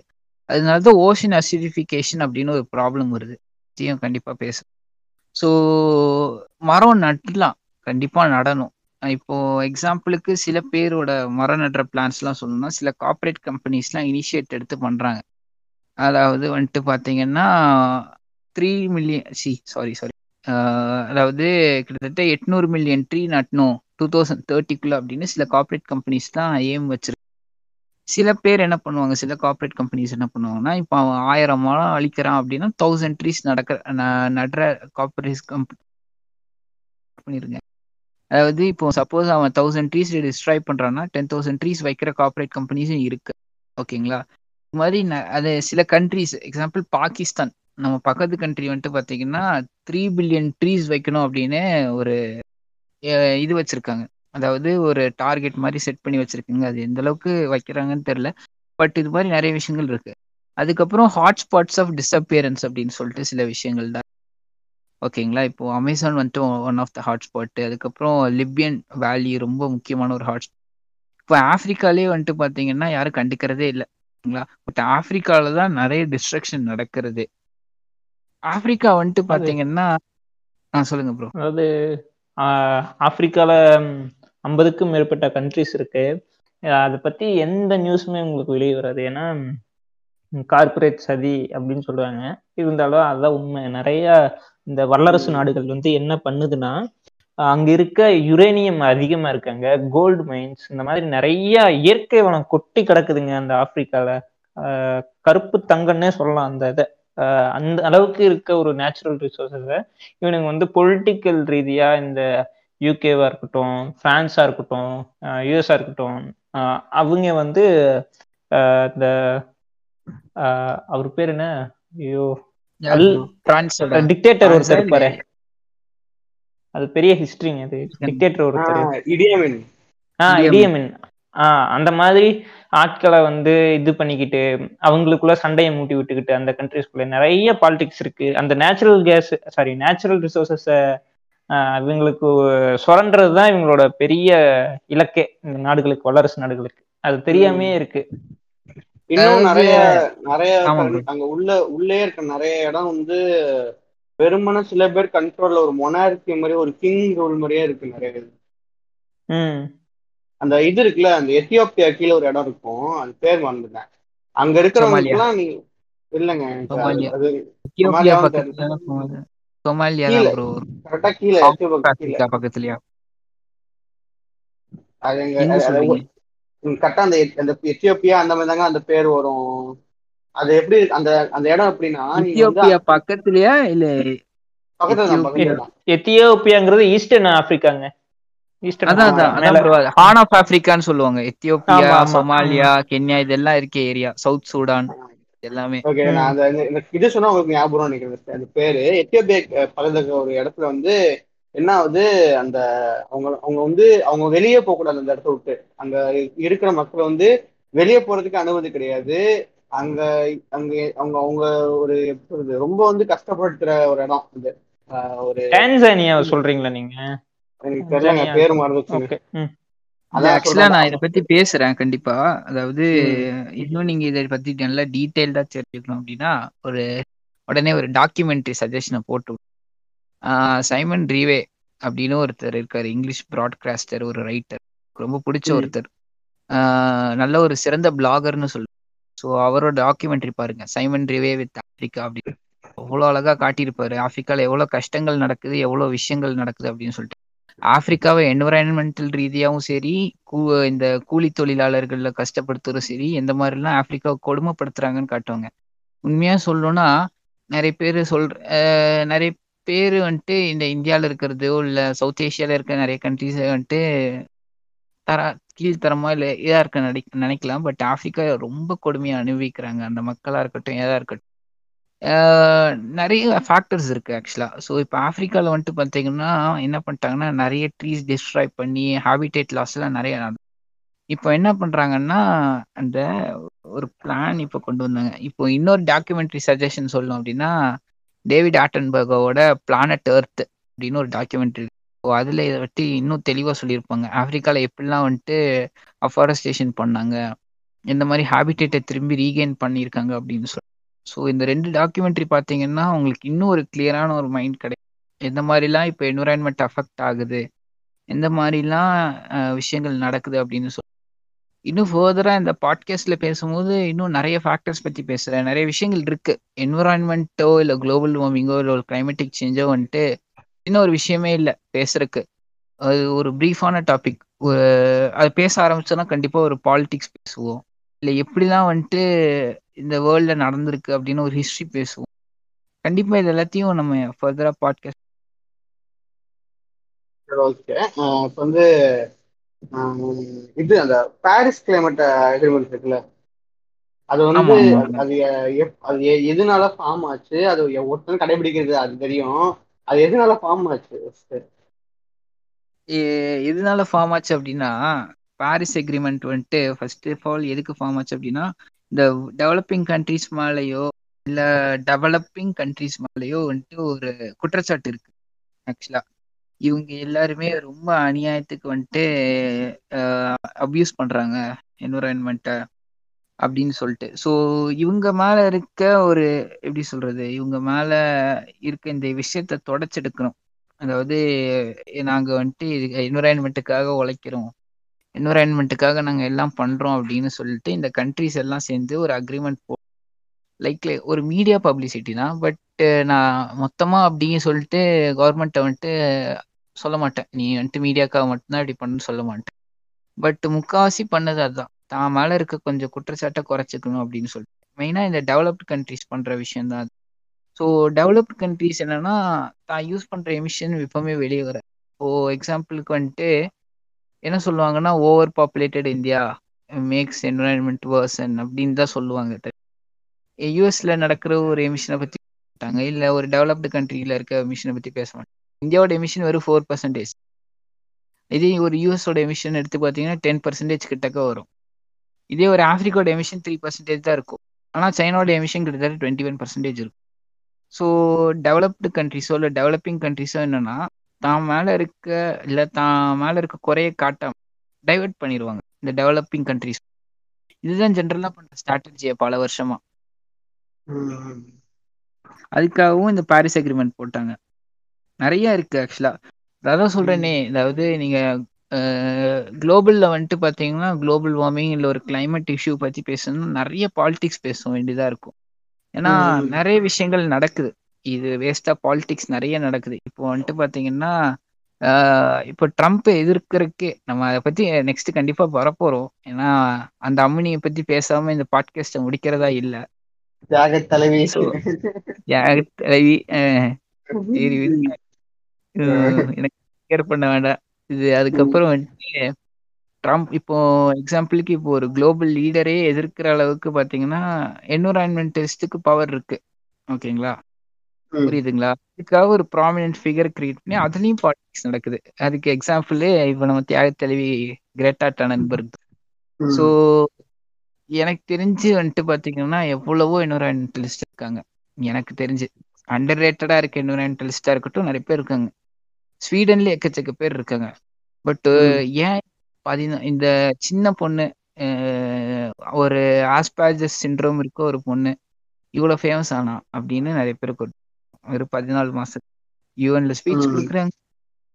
ஒரே நிமிஷம் நான் ஃபர்ஸ்ட் நான் வந்து நீங்க வந்து எந்த அளவுக்கு நீங்க வந்து இப்ப எ- எதிர்த்துலாம் பேச போறீங்க? தெரியுது. ஆனா புரியுது. கொடுக்குறேன். சவுக் நான் கொடுத்துக்கிறேன் கொஞ்சம். அப்புறம் புரியுது ஏன்னா ஏன்னா நான்லாம் கேளுங்க. நான் அந்த அந்த அந்த டைம்ல நியூயார்க் டைம்ஸ் வந்து மதன் கோரி வரைக்கும் எல்லாரும் அதை மட்டும் தான் பேசிட்டு இருந்தாங்க அந்த அளவுக்கு போச்சு அது அந்த டாபிக் ம- எனக்கு தெரிஞ்சு மதன் கோரியே ஒரு எட்டு வீடியோ போட்டிருப்போம் அதை பத்தி. மதன் கோரி ஏதாவது. கிடைச்சிட்டா போதுங்க. ஏதாவது கிடைச்சிட்டா போதுங்க. கொஞ்சம் விடுற அப்படின்னு சொல்ற அளவுக்கு போட்டு தேய்ச்சிருவாரு அந்த கண்டென்ட் வீடியோ அவன் பிக் பாஸ் கிடைச்சாலே விட மாட்டான் இந்த மாதிரி விஷயம். கிடைச்சா விடுவானா? அந்த மாதிரிதான் இருக்கும் ஆக்சுவலா எப்படி சொல்றது? இப்போ ப்ராமினண்டா இப்போ போல்சனாரோ இப்போ பிரேசிலோட இப்போ இருக்க கரண்ட் அதே மாதிரி டொனால்ட் ட்ரம்ப் இவங்க எல்லாருமே வந்து இருங்க. நான் இதை சொல்லிடுறேன் ஃபர்ஸ்ட் நான் இதை கேட்டது கொஞ்சம் சொல்லிடுறேன். அதுக்கப்புறம் நீங்க வந்து அடிக்க ஆரம்பிங்க. கண்டிப்பா கண்டிப்பா. நான் சொல்லிடுறேன்.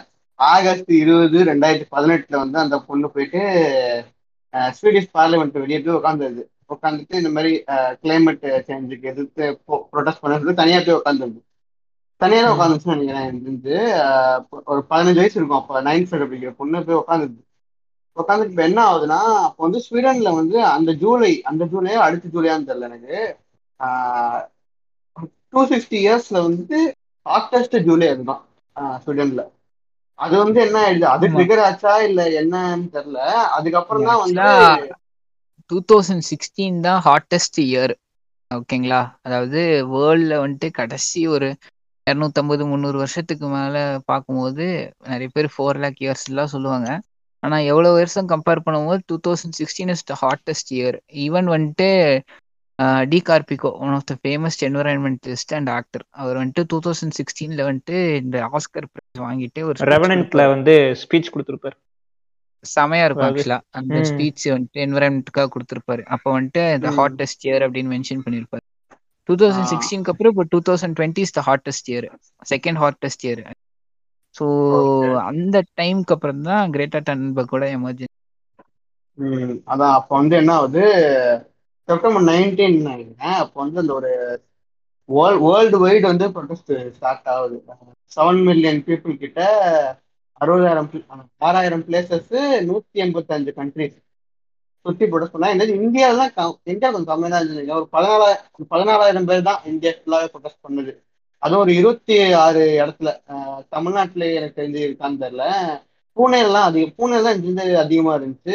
மற்றபடி மத்தபடி எல்லா மத்த டெல்லியில இருந்துச்சு அடுத்து. அது அது மாதிரி கொஞ்சம் வேணா ஒரு நூறு பேர் இருப்பாங்க ஒரு இடத்துலயும். அந்த மாதிரி தான் இருந்துச்சு இந்தியாவில். அந்த அதுக்கப்புறம் தானே அஹ், அப்பதானே அந்த இது ரொம்ப கிரேட்டா தன்பர்க் போயிட்டு அந்த இந்த இந்த ஸ்பீச் அந்த பார்லிமெண்ட் உட்காந்து ஹவு டேர் யூ அந்த ஸ்பீச் எல்லாம் கொடுத்து. அதான் ரொம்ப இதாச்சு. ஆனா அது- அது இன்னொரு விஷயம் இருக்கு. அஹ், இந்த ஹவு டேரிங் அந்த ஸ்பீச் அப்புறம் வந்து நிறைய பேர் வந்து அந்த பொண்ணோட இயலாமையை வந்து கலாய்ச்சாங்க. இப்போ ட்ரம்ப்பா இருக்கட்டும். நிறைய பேர் வந்து அவங்களோட இயலாமையை கலாய்ச்சது. அது இன்னும் ரொம்ப நம்ம எப்படி ஜெயலலிதா அம்மாவுக்கு வந்து லேடி சென்டிமெண்ட் ஒர்க் ஆகுமோ அந்த மாதிரி அந்த அம்மாவுக்கு வந்து தெரிஞ்சோ தெரியாமையோ அது ரொம்ப நானே வந்து ரொம்ப ட்ரிகர் ஆயிட்டேன் ட்ரம்ப் தான் சொன்னதுன்னு நினைக்கிறேன். ஏதோ அவர் அவரோட அவளோட அந்த டிசீஸை வந்து குட்டி குத்தி காட்டி அந்த ஆள் பேசியிருப்பான்.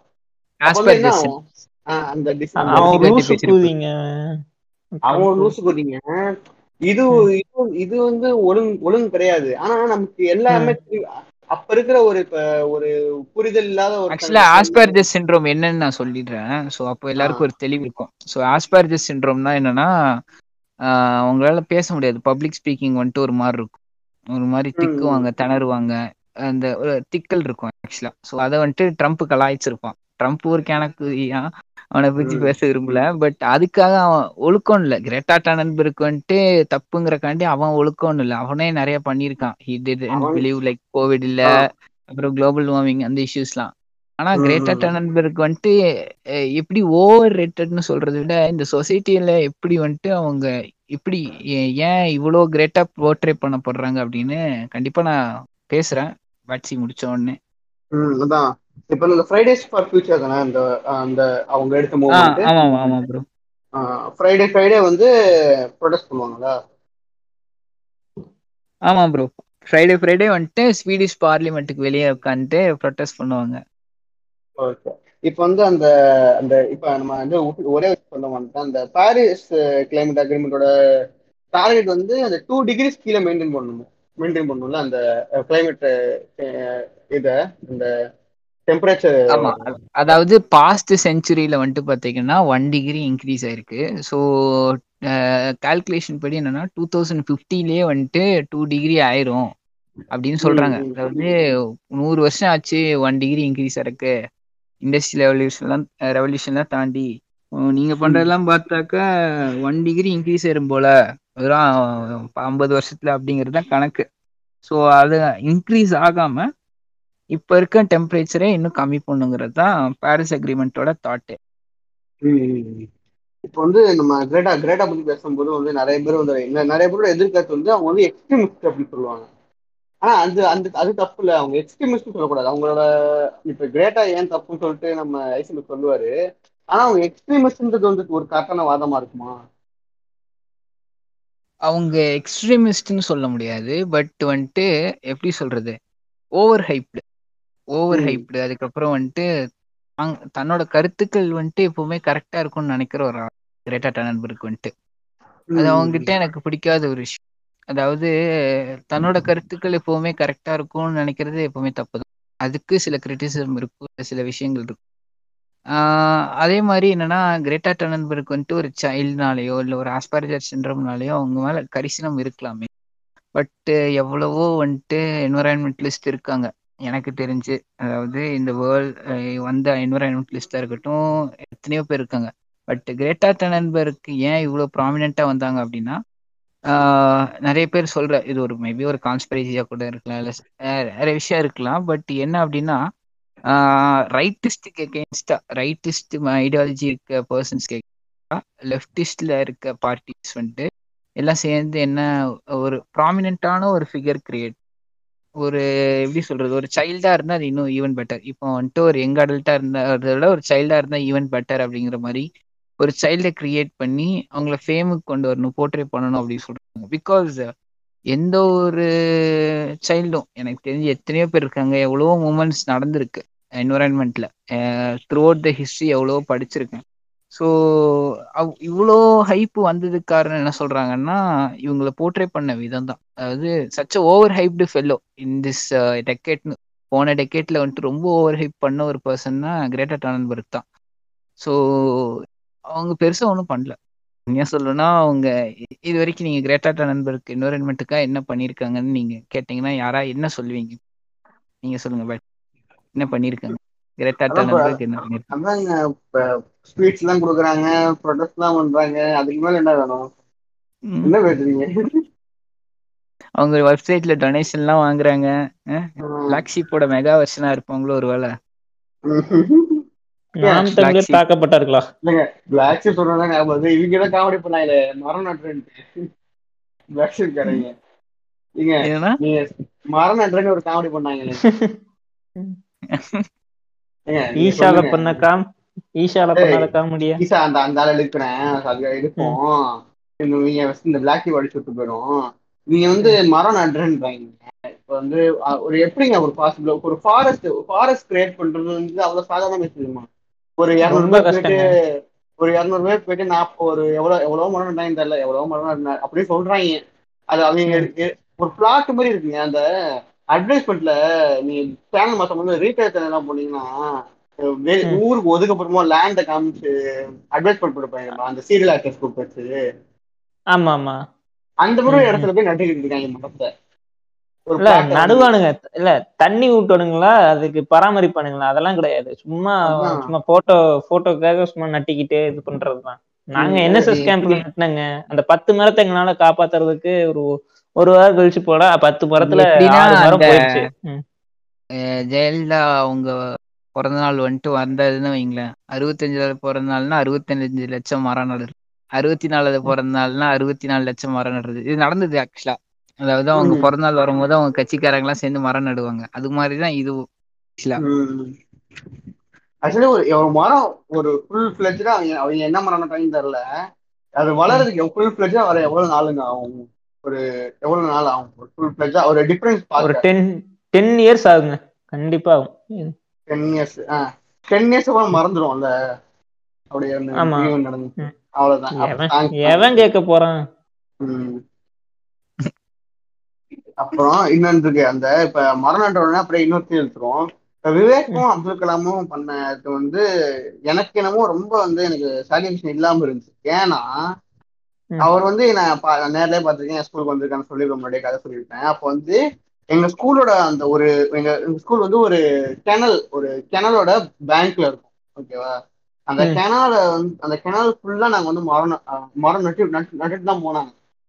இப்ப. வந்து இப்ப இங்க அங்க எவ்வளவு மரம் தெரியுமா இருக்கு? இப்ப அவங்க நட்டது வந்து ஒரு இருநூறு முந்நூறு மரம் நட்டிருப்பாங்க. அந்த கிணல் சுத்தி அதுக்கு மேலே நட்டிருப்பாங்க. அது சரியா நம்பர் தெரியல. நிறைய மரம்.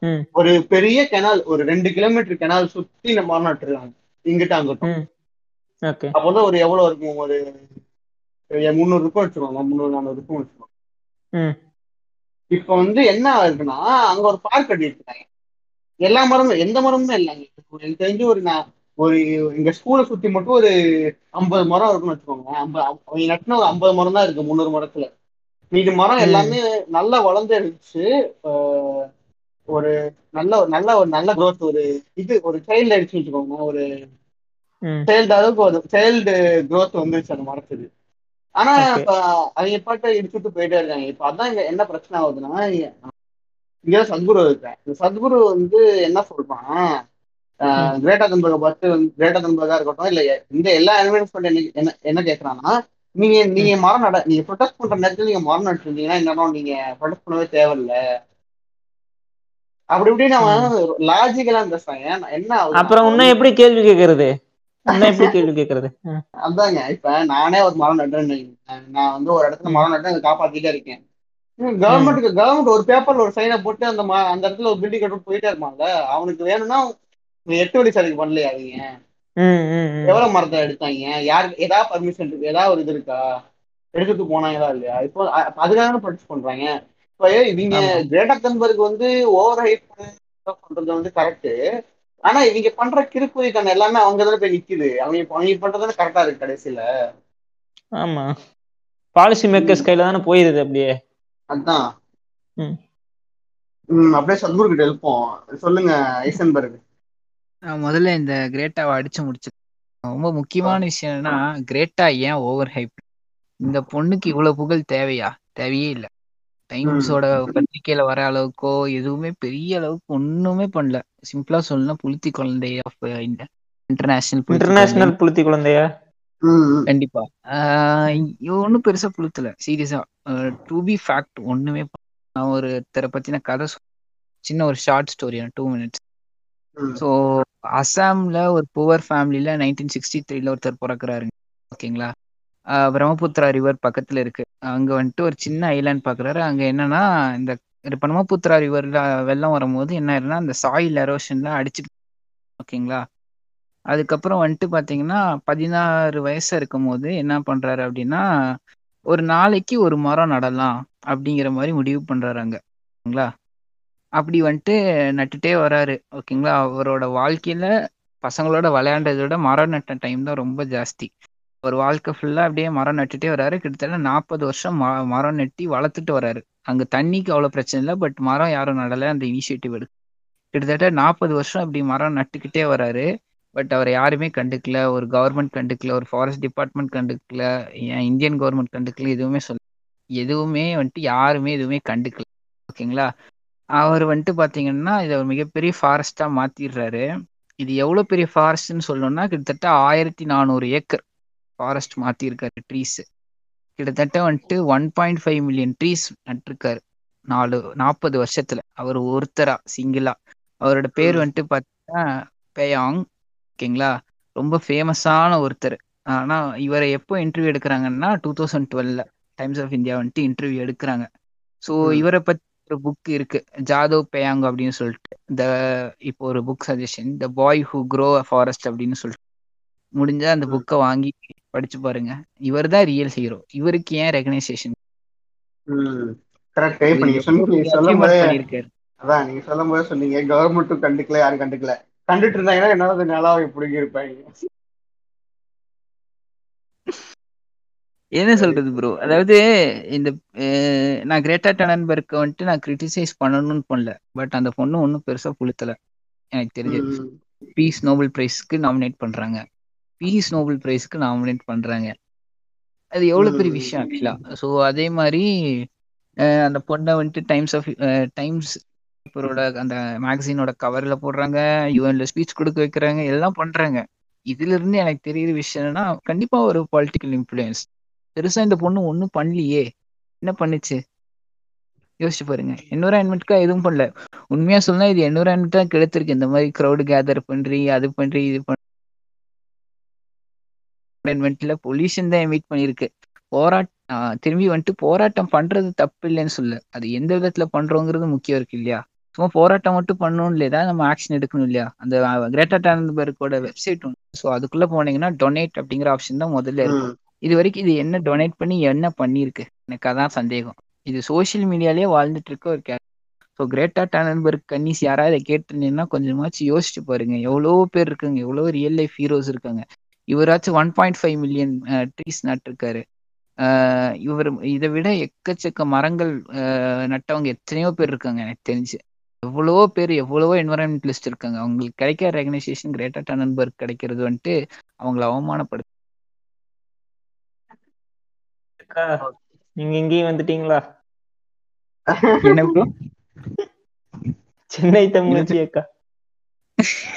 என்னங்க என் தலைவன் சீமானு பத்து வருஷமா கட்சி நடத்தி நாற்பத்தஞ்சாயிரம் ஓட்டு வாங்கினா இந்த மாதிரி டிக்டாக் பண்ணி முப்பத்தஞ்சாயிரம் ஓட்டு வாங்கிடுச்சுங்க ஏங்க அது எனக்கு கிரேட்டா டானன்பர்க் சுத்தமா பிடிக்காது உண்மையா சொல்லணும் நீங்க என்ன வேணா நினைச்சு பட். வந்துட்டு அவளை வந்துட்டு எனக்கு சுத்தமா பிடிக்கல. ஏன்னா அவ பண்ற ஆக்டிவிட்டிஸ் ஒன்றும் பெருசா ஒன்றும் அவ பண்ணல. பட் அவளை வந்துட்டு இவ்வளவு பஸ் பண்ணணும்னு அவசியமே இல்லை. ஓகேங்களா? கரெக்டா திங்க் முடிச்சவஸ்கியா இருக்கட்டும் நீங்க இருக்கட்டும் கண்டிப்பா இதை ஒத்துப்பீங்கன்னு நினைக்கிறேன். அதை ஒத்துக்க ஆனா முற்றிலுமா அவங்கள ஒதுக்கிடவும் முடியாதுல்ல. ஏன்னா தெரிஞ்சோ தெரியாமலோ அவங்கள என்னதான் யார் ப்ரொடெக்ட் பண்றான்னு தெரியல. ஆனா அவங்களாலதானே தெரிய வந்துச்சு நிறைய பேருக்கு. கண்டிப்பா கண்டிப்பா. நான் வந்துட்டு அதுக்காக Greta over estimate sorry over rate பண்ண வேணாம்னு சொல்றாரு அவ்வளவுதான். ஆஹ் அதான். அதான் ப்ரோ அதாவது கிரேட்டா டானன்பர்க் மாதிரி எவ்வளவு பேர் இருக்காங்க. அவங்களுக்கும் ஈக்குவலா ரெஸ்பெக்ட் பண்ணுங்கன்னு தான் சொல்றேன் தவிர கிரேட்டா டானன்பர்க் மதிக்காதீங்க அப்படி. நீங்க. சொன்னீங்க இல்லையா கிரேட்டா டானன்பர்க் வந்த டைம் நான்லாம் வந்துட்டு சில்லறையை சதற விட்டுட்டு இருந்தேன். தலைவி வந்துட்டாடா டே அப்படிங்கிற மாதிரி. இல்ல சில்லறையை சதற விட்டுட்டு இருந்தேன். கிரேட்டா டானன்பர்க் வாழ்க்கைங்கிற மாதிரி. பட் அப்பதான் ரியலைஸ் பண்றேன். அதாவது ஒரு ஒருத்தங்க மேல பஸ் வந்ததுன்னா ஒரு அஞ்சு நாள். அதுக்கப்புறம் யோசிச்சு பார்ப்போம். ஏன் இவ்வளவு பஸ் அப்படின்னு. ஸோ என்ன சொல்றேன்னா ஓவர் ஹைப் பண்ணாதீங்க. எல்லாரும் இது மாதிரி பேர் இருக்காங்க நீங்க வந்துட்டு உங்களால முடிஞ்ச கான்ட்ரிபியூஷன் பண்ணுங்க. அவ்வளவுதான். அப்படியே நான் வந்து ஹெய்சன்பர்கையும் சத்குருவையும் நாட் போடுறேன். சத்குரு வந்து கிரேட்டர் தப்புன்றாரு இப்ப சொல்லுங்க. சத்குரு தப்பா இல்லையா அந்த தாயலியை பத்தி பேச ஏன் ப்ரோ நீங்க வேற? இல்ல நீங்களும் அவங்களும் ஒரே கருத்தை சொன்னீங்களே என்ன சொல்றது?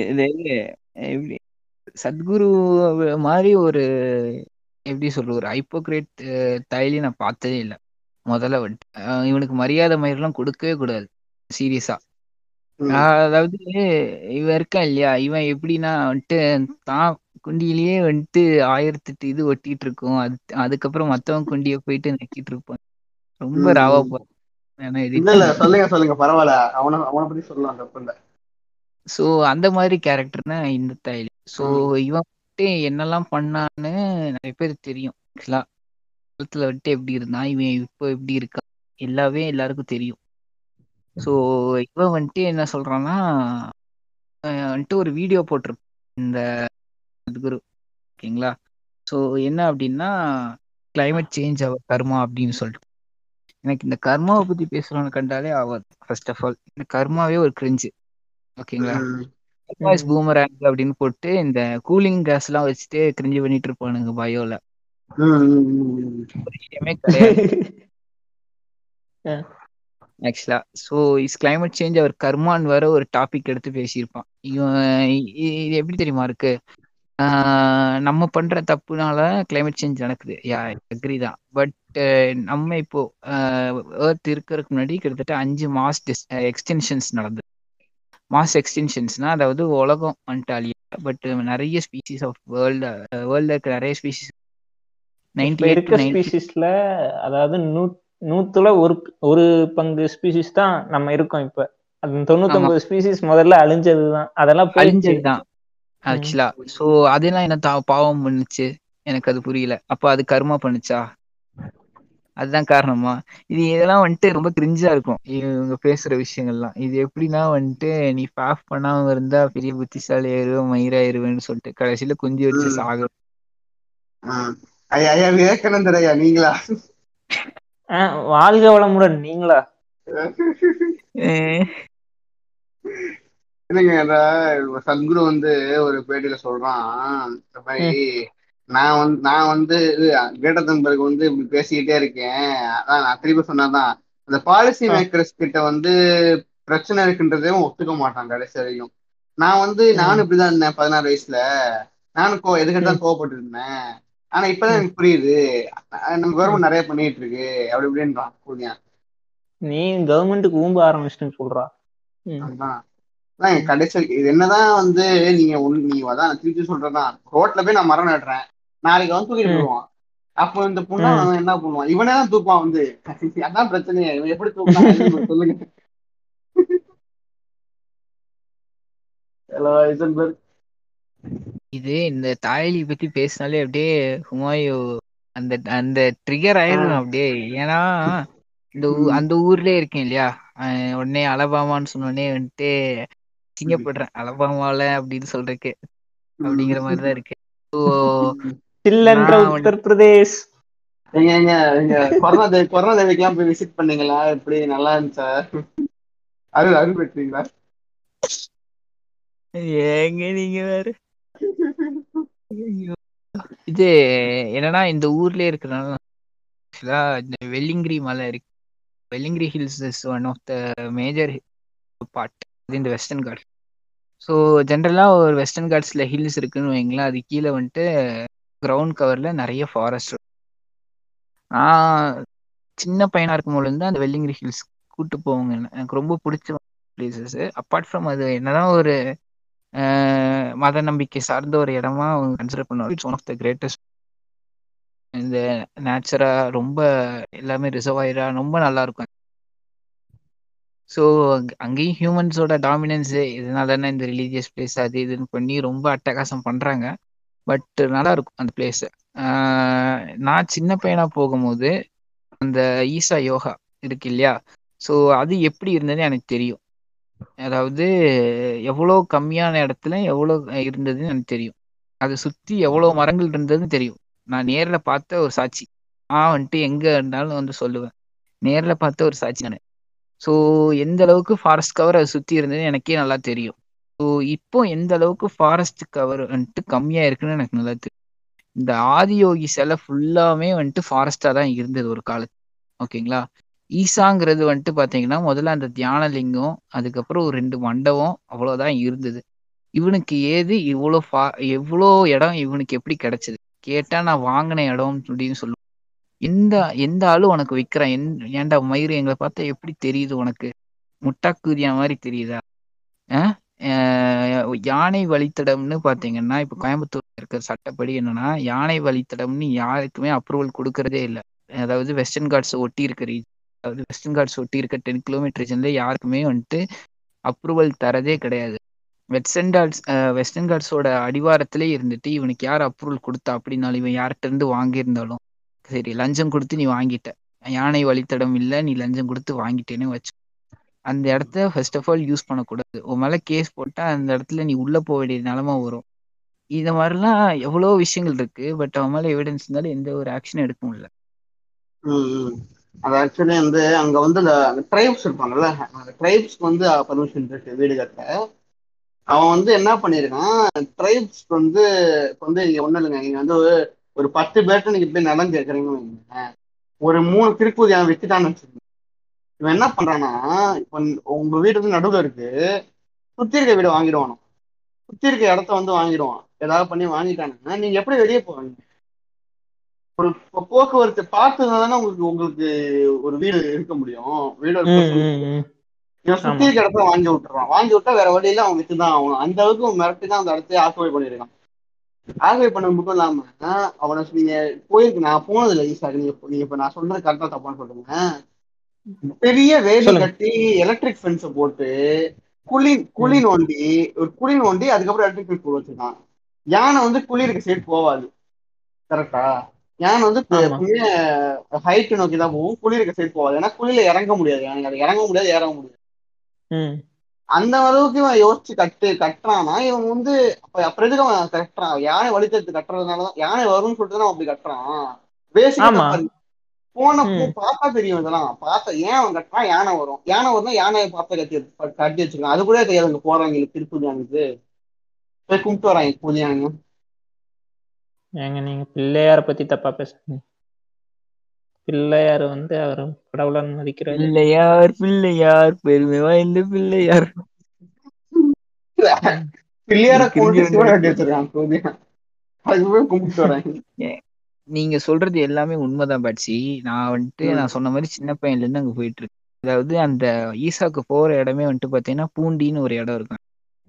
அங்க ஒரு செக் போஸ்ட் உண்டு. ஸோ அந்த ஈசாக்கு போற வழித்தடமே பாத்தீங்கன்னா லெஃப்ட் ரைட்டு ஃபுல்லா ஃபாரஸ்டா இருக்கும். நடுவுல மட்டும் வழித்தடம் இருக்கும்.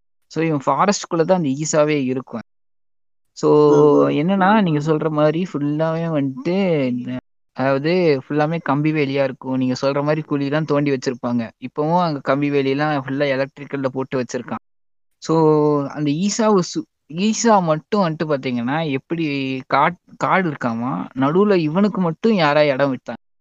எப்படி. எங்களை பார்த்தா புரியாங்கள மாதிரி தெரியுதான்னு கேட்க அதே மாதிரி இப்ப அந்த ஆதியோகி சிலை இருக்க இடமும் ஃபுல்லா ஃபாரஸ்ட் கவர் இருந்தது. எல்லாத்தையுமே அழிச்சிட்டான் இவன் வந்துட்டு சேவ் ரிவர்ஸ்னு மூமெண்ட் ஆரம்பிக்கிறான். அதுக்கப்புறம் சேவ் டெம்பிள்னு மூமெண்ட் ஆரம்பிக்கிறான்.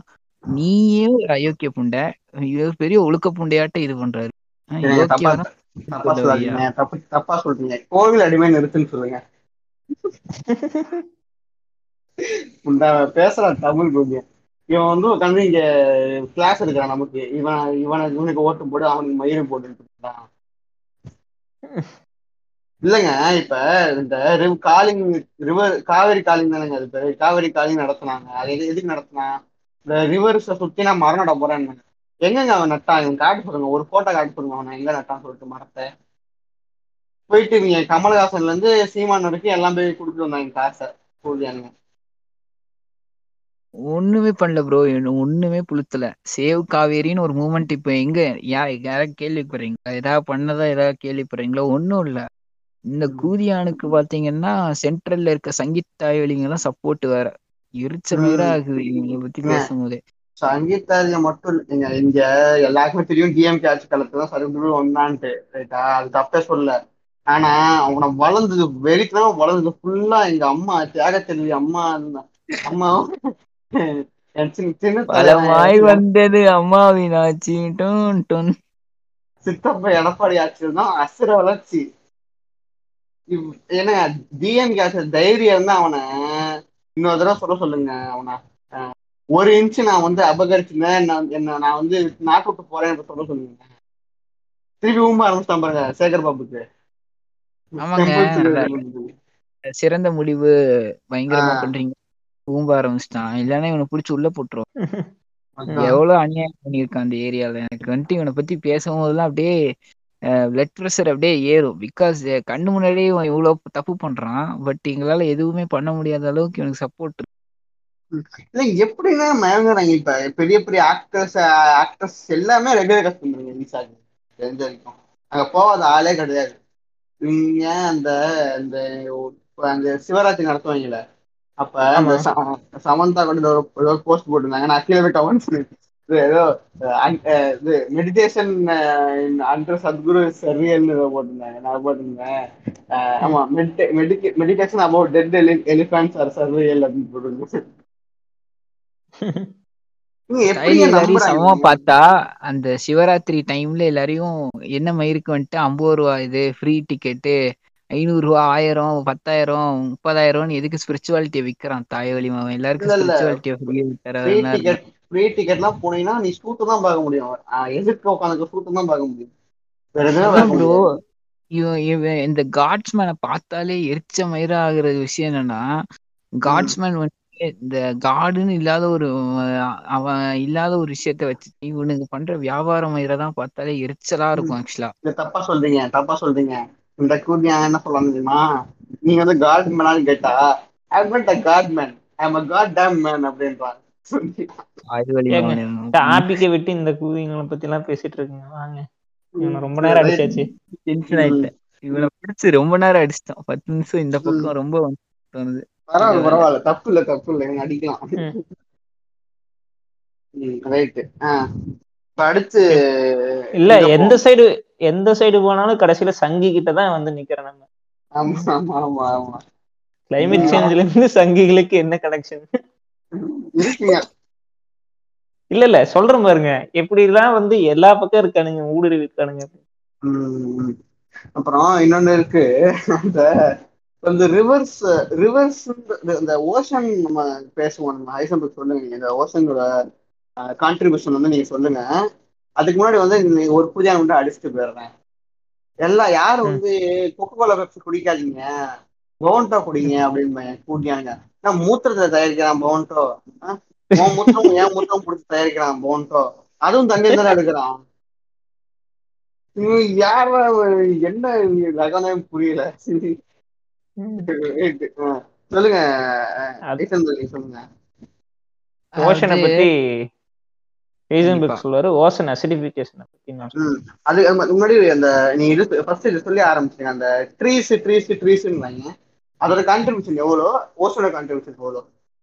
ஆஹ் அதாவது ரொமான்டிசைஸ் ரொம்ப பண்ணுவாங்க. ட்ரீஸை வந்துட்டு. ஏன் அப்படின்னா அது நமக்கு ரொம்ப நிறைய ப்ராடக்ட்ஸ் தருது. அதுக்கப்புறம் நம்ம லேண்ட் மூல இருக்க நிறைய விஷயங்கள் நமக்கு நிறைய ஹெல்ப்ஃபுல்லா இருக்கு.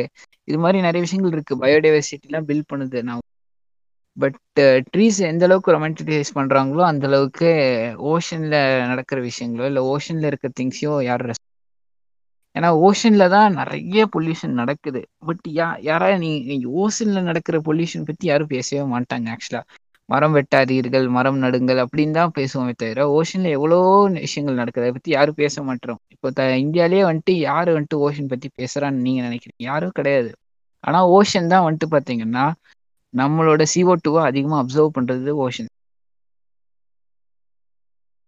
அதுக்கப்புறம் fifty to sixty percentage oxygen நமக்கு தரது ஓஷன்ஸ் தான் ஃபைட்டோ பிளாங்கன் ஸோ ஃபைட்டோ பிளாங்கனோட மாதிரி நிறைய வெரைட்டிஸ் இருக்கு. ஸோ ஓஷன்ஸை வந்துட்டு யாருமே நம்ம மதிக்கிறது இல்லை ஸோ இந்த ஓஷன் அசிடிஃபிகேஷன் அப்படின்னா என்னன்னா இப்போ excess of carbon dioxide வந்துட்டு இல்லை இந்த ஈனோஸ் அசஸ் வந்துட்டு அப்சர்வ் பண்ணிட்டே இருக்கும்போது மெயினாக இந்த கார்பன் டை ஆக்சைடு அப்சர்வ் பண்ணிட்டே இருக்கும்போது என்ன ஆகும் அப்படின்னு ஓஷனோட அசிடிட்டி லெவல் ரொம்ப ஜாஸ்தி ஆகும். பிஹெச் லெவல் ஜாஸ்தி. ஜென்ரலாக இந்த ஓஷன்ஸில் இருக்க இந்த கோரல்ஸ்லாம் வந்துட்டு பார்த்தீங்கன்னா எதால் மே மேடாக இருக்கும் அப்படின்னா கால்சியமால மேடாக இருக்கும் கால்சியம் ஸ்டோன்ஸ் மாதிரி தான் ஸோ இதெல்லாம் என்ன ஆகும்னா இந்த கால்சியம் ஸ்டோன்ஸை உரிச்சு இந்த கோரல்ஸ் எல்லாமே அழியும். ஸோ எந்த அளவுக்கு நம்ம லேண்ட் இது பண்ணுறோமோ அந்த அளவுக்கு ஓஷன் நம்ம கண்டுக்கிறதே பட் ஓஷன் ஒரு முக்கியமான ஒரு பயோடைவர்சிட்டி. ஓஷன் இல்லை அப்படின்னா வி கான்ட் ஈவன் சர்வை எவ்வளோ ஃபிஷ் ஆகுது எவ்வளோ பிளாஸ்டிக்ஸ் நம்ம ஓஷன்ல கொட்டுறோம் டம்ப் பண்றோம் எல்லாமே பண்றோம். ஏ- எந்த அளவுக்கு நம்ம ட்ரீஸை ரொமான்டிசைஸ் பண்றோமோ அந்த அளவுக்கு கண்டுக்கிறதே இல்லை இந்த ஓகே நீங்க ஐசன்பர்க் நீங்க சொன்னீங்க அந்த இதை சொன்னீங்க சைட்டோ அது என்னங்க? Phyto plankton bro phyto plankton phyto plankton அந்த ஃபைட்டோ பிளாங்கன்றது வந்து ஒரு பிளான்ட்டா சி பிளாஸ் அந்த இல்ல இல்ல. ஆக்சுவலா அது ஒரு அது ஒரு eukaryotic organism microorganism so அது வந்துட்டு பார்த்தீங்கன்னா இப்போ எப்படி நம்ம லேண்டில் வந்துட்டு ப்ரைமரி ப்ரொடியூசர் வந்துட்டு இப்போ ட்ரீயோ ஓஷனில் வந்துட்டு பார்த்தீங்கன்னா ஃபைட்டோ பிளாங்கன் வந்துட்டு ஒரு ப்ரைமரி இது எப்படி அப்படின்னா இது பயங்கர ஃபாஸ்டா டிவைட் ஆகும். நல்லா பயங்கரமா CO2 டூ அப்சர்வ் பண்ணிட்டு ஓ டூ ரிலீஸ் பண்ணும். இந்த ஃபைட்டோ பிளாங்கட் வந்துட்டு ஜூ பிளாங்கன் சாப்பிடும். ஜூ பிளாங்கட்டை வந்துட்டு சின்ன சின்ன ஃபிஷஸ் சாப்பிடும். இப்படிதான் நடக்கும் ஆக்சுவலா சில ஃபிஷஸ் டைரக்டா ஃபைட்டோ பிளாங்கட்டே சாப்பிடும் ஆக்சுவலா ஸோ இந்த மாதிரி ஓஷனில் வந்துட்டு நடக்கிற ஃபுட் செயினுக்கு காரணம் ஃபைட்டோ பிளாங்கன் தான். ஃபைட்டோ பிளாங்கன் தான் வந்துட்டு ஒரு பேசிக்கான எப்படி சொல்றது ஒரு சோர்ஸ்னு வச்சுக்கோங்களேன் எல்லாத்துக்குமே ஓஷனில் அது மட்டும் இல்லாமல் நம்ம வேர்ல்டு ஃபார்ம் ஆனதுக்கு ஒரு ஹைப்போதீசிஸ் அதாவது ஆக்சிஜன் வந்ததுக்கு. பர்பிள் எர்த் ஹைப்போதீசிஸ் அப்படின்னு. அதாவது சைனோபாக்டீரியா இது ஃபைட்டோபிளாங்கட் இது எல்லாமே ரொம்ப ஜாஸ்தியா இருந்தது. ஆக்சிஜன்ஸ் நிறைய ப்ரொடியூஸ் ஆயிடுச்சு. அதுக்கப்புறம் திரும்பி ஒரு மாஸ்ட் எக்ஸ்டென்ஷன் வந்தோடனே கரெக்டா வந்துச்சு அப்படின்னு சொல்லி ஸோ இந்த மாதிரி நிறைய விஷயங்கள் வந்துட்டு பண்ணியிருக்கு. ஆனா யாருக்குமே ஃபைட்டோபிளாங்க சைனோபாக்டீரியான்னு எனக்கு தெரியாது. எந்த அளவுக்கு நம்ம ட்ரீஸை வந்துட்டு சேவ் பண்ணணும்னு நினைக்கிறோமோ அந்த அளவுக்கு இந்த ஆர்கனிசம் நம்ம கண்டுக்கிறது இல்லை சேவ் பண்ணணும்னு நினைக்கிறோம். இல்ல அது எப்படி வந்து அதை வந்து சேவ் பண்ணலாம்? எப்படி அதை ப்ரொடியூஸ் பண்ண முடியுமா? இல்ல எப்படி அது இல்ல இல்ல. அது வந்துட்டு நேச்சரான ப்ராசஸ் நம்ம என்னைக்குமே நேச்சுரல் ப்ராசஸ் ஆல்டர் பண்ணவே ஸோ நம்ம என்ன பண்ணணும்னா ப்ரிவென்ட் பண்ணணும். திரும்பி சொல்ற விஷயம் தான். அரைச்ச மாவை அரைச்சண்டா அப்படிங்கிற மாதிரி தான். பட் முக்கியமான விஷயம் என்னன்னா அசிடிஃபிகேஷன் ஆஃப் ஓஷனை தடுக்கணும் அப்படின்னா நெட் ஜீரோவுக்கு நம்ம ட்ரை பண்ணணும்.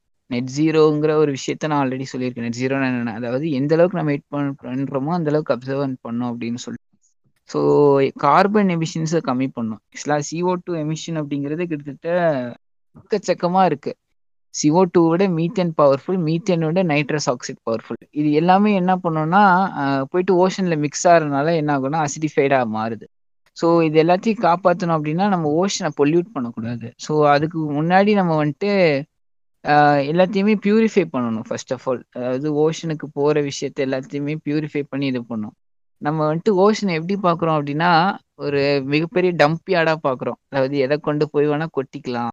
பெரிய கடல் இருக்குல்ல அப்படின்னு சொல்லிட்டு எல்லாத்தையுமே அங்கதான் போய் டம்ப் பண்றோம். ஸோ இந்த மாதிரி பண்ணவே கூடாது.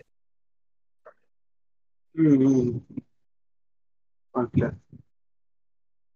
இப்போ வந்து நம்ம இந்த விஷயத்த டச் பண்ணுவோம். இப்போ வந்து வெஸ்ட் பே அப்படின்னு சொல்லிட்டு ஒரு ஒரு இது ஒன்று படித்தேன் அது அது அதுதான் நம்ம வந்து முன்னாடியே பேசியிருப்போம். வெஸ்ட் வந்து நம்ம வந்து ரொம்ப எக்ஸ்பெக்ட் பண்ணிட்டு இப்ப நம்ம மேலே திருப்பி பள்ளி தூக்கி போட்டுட்டு இருக்காங்கல்ல ஒரு ஹிஸ்டா அவங்க அவங்க அவங்க வந்து எவ்வளவு நம்மள ஹிஸ்டாரிக்கலா மாரலா பொலிட்டிக்கலா பினான்சியலா நம்மளை வந்து ஒடுக்கிட்டு இப்ப வந்து நம்ம மேல ரெஸ்பான்சிபிலிட்டி தூக்கி போடுறாங்க அதை நீ எப்படி பாக்குறீங்க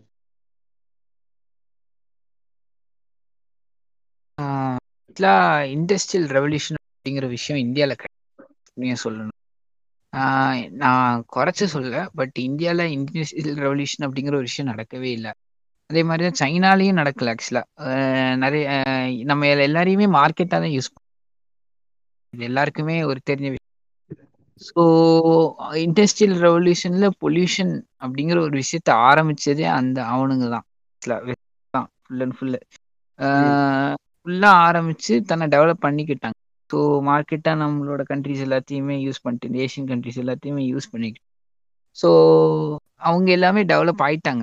ஓகேங்களா டெவலப்டு கண்ட்ரிஸாக மாறிட்டு இப்போ வந்துட்டு பார்த்தீங்கன்னா நம்ம டெவலப்பிங் கண்ட்ரிஸ் ஆஃப்டர் இண்டிபெண்டன்ஸ் வந்துட்டு நம்ம டெவலப் பண்ணிக்கணும் நம்ம எக்கனாமி அப்படின்னு சொல்லிட்டு கொஞ்சம் கொஞ்சமாக இது ஆக்சுவலாக இன்னைக்கு கிளைமேட் சேஞ்ச் பற்றி பேசும்போது நான் கண்டிப்பாக இன்னொரு விஷயத்தை பற்றி பேசணும் ஆசைப்பட்டேன் ஸோ வெஸ்டர்ன் காட்ஸில் வந்துட்டு பார்த்தீங்கன்னா நேட்டிவான ட்ரீஸ் ஒன்று சோலாஸ் அப்படின்னு சொல்லுவாங்க. ஸோ இந்த சோலார்ஸில் வந்துட்டு பார்த்தீங்கன்னா நம்ம நேட்டிவான பிளான்ஸ் நிறைய இருக்கு. பிஃபோர் இண்டிபெண்டன்ஸ் இல்லை பிஃபோர் இண்டிபெண்டன்ஸ்னு இல்லை முன்னாடி நிறைய இருந்தது. ரொம்ப கிராஸ்லேண்ட்ஸ் எல்லாமே பயங்கர என்வரான்மெண்டலாக ரொம்ப என்வரன்மெண்டல் ஃப்ரெண்ட்லியாக இருந்தது. ஸோ என்னாச்சுன்னா ஆஃப்டர் இண்டிபெண்டன்ஸ் என்னாச்சுன்னா நம்மளோட எக்கனாமிக் க்ரோத்தை பூஸ்ட் பண்ணுறதுக்காக என்ன பண்ணுச்சுன்னா eucalyptus is not our native tree அதே மாதிரி நிறைய ட்ரீஸ் மேஜராக ஒரு நாலு ட்ரீஸ் நீங்கள் போனீங்கன்னா இப்போ நாலு ட்ரீ ரொம்ப அதிகமாக பார்க்கலாம். ஊட்டி கொடைக்கானல். நீங்கள் எல்லாருமே போயிருக்கும் போது இந்த நாலு மரத்தை ரொம்ப அதிகமாக பார்த்துருக்கலாம். யூக்லிப்டஸ் பைன் அதுக்கப்புறம் இன்னும் ரெண்டு ட்ரீஸ் இருக்கு. ஸோ ஒரு மரத்துல இருந்து கூட அப்படியே சிவப்பு சிவப்பு கலராக இருக்கும். ஸோ இந்த ட்ரீஸ் எல்லாத்தையுமே நீங்கள் பார்க்கலாம். ஆக்சுவலாக இது நாலுமே நம்மளோட நேட்டிவ் ட்ரீஸ் இது எல்லாமே கமர்ஷியலுக்காக இங்கே சோலாஸை டிஸ்ட்ராய் பண்ணிட்டு பிளான் பண்ண விஷயம்தான். ஸோ இந்த சோலாஸை டிஸ்ட்ராய் பண்ணிட்டு பிளான் பண்ணி அது எல்லாமே ரொம்ப க்ரோ ஆச்சு. ஸோ சோலாஸ் மொத்தமாக அழிஞ்சது. நம்ம நேட்டிவிட்டி அழிஞ்சதுனால என்வரன்மெண்ட் ரொம்ப ஃபேவல் ஆச்சு. ஸோ இது மாதிரி நிறைய ப்ராப்ளம்ஸ் நடக்குது யாருக்குமே தெரியாது மேக்ஸிமம் பீப்புளுக்கு பட் இப்போ என்ன பண்றாங்க அப்படின்னா நம்ம ஃபாரஸ்ட் டிபார்ட்மெண்ட் வந்துட்டு இந்த மரத்தை அழிக்க முடியாது. ஸோ மரத்தை அழிச்சு திரும்பி சோலாஸை க்ரோ பண்றது ரொம்ப கஷ்டமான விஷயம். ஸோ என்னன்னா இப்போ தமிழ் தமிழ்ல இல்ல native trees of western ghats தான் சோலாஸ்ன்னு சொல்லுவாங்க. Sholas. Grassland okay okay so native தைலமா? அது சொல்லுவாங்க. இந்த ஈக்குலிப்டஸ் வந்து தைலம்னு சொல்லுவாங்கல்ல? தைலம். ஆக்சுவலா யூக்லிப்டஸ் வந்துட்டு ரொம்ப மேஜர் ரிசோர்ஸ் எதுக்கு அப்படின்னா பேப்பர் இண்டஸ்ட்ரிக்கு ரொம்ப முக்கியமான ஒரு ரிசோர்ஸ் ஸோ நம்மளோட கமர்ஷியலைசேஷனுக்காக வந்துட்டு என்வரன்மெண்ட்டை ஸ்பாயில் பண்ணும் நம்மன்னு இல்லை வேர்ல்டில் இருக்க எல்லாருமே அதான் பண்ணோம் யா நம்மளோட கமர்ஷியலைசேஷனுக்காக யூஸ் பண்ணலாம். பட் அதை வந்துட்டு திரும்பி நம்ம ரீக்ரோ பண்ணோம் இது நம்ம அப்படியே பண்ணாம விட்டோம்னா என்ன ஆகும்னா நம்மளே அதை அழிச்சிரும் ஃபியூச்சர்ல இதுல வந்து சோடாஸ் அப்படின்னு சொல்லிட்டு இருக்கோம்ல அது வந்து ஒண்ணும் கிடையாதுங்க. ஒரு கிராஸ் லேண்ட் அந்த எப்படி சொல்றதுன்னா இப்ப அதோட இம்பார்ட்டன்ஸ் நான் சொல்றேன் பாருங்க. இப்ப வந்து மழை பெய்யுது. ம எங்க மழை பெய்யுனா வெஸ்டர்ன் காட்ஸ்ல மழை பெய்யுது. தண்ணி வந்து கடல்ல கலக்குது. அதாவது பே ஆஃப் பெங்கால்ல கலக்குது.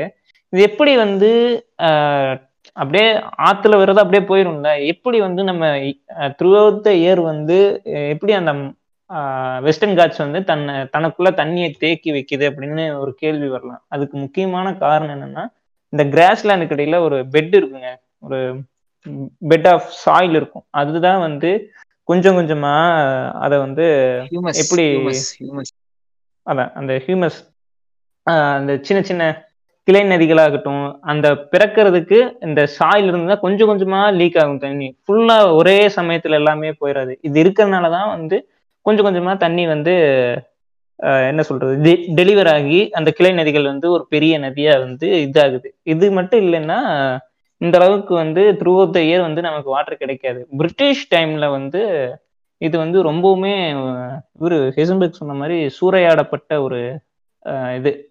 இதை பத்தி வந்து ஜப்பான்ல இருக்கவன்லாம் வந்து இங்க வந்து ரிசர்ச் பண்ணிட்டு போறான். ஏன்னா இங்க இருந்தாதான் வந்து இங்க இருக்க கிளைமேட் சேஞ்ச் அந்த சோலார்ஸ்னால நடக்கிற கிளைமேட் சேஞ்ச் வந்து அங்க ஜப்பான் வரைக்கும் பாதிக்குது அப்படின்னு ரிசர்ச் ஸ்டடிஸ் சொல்லுது.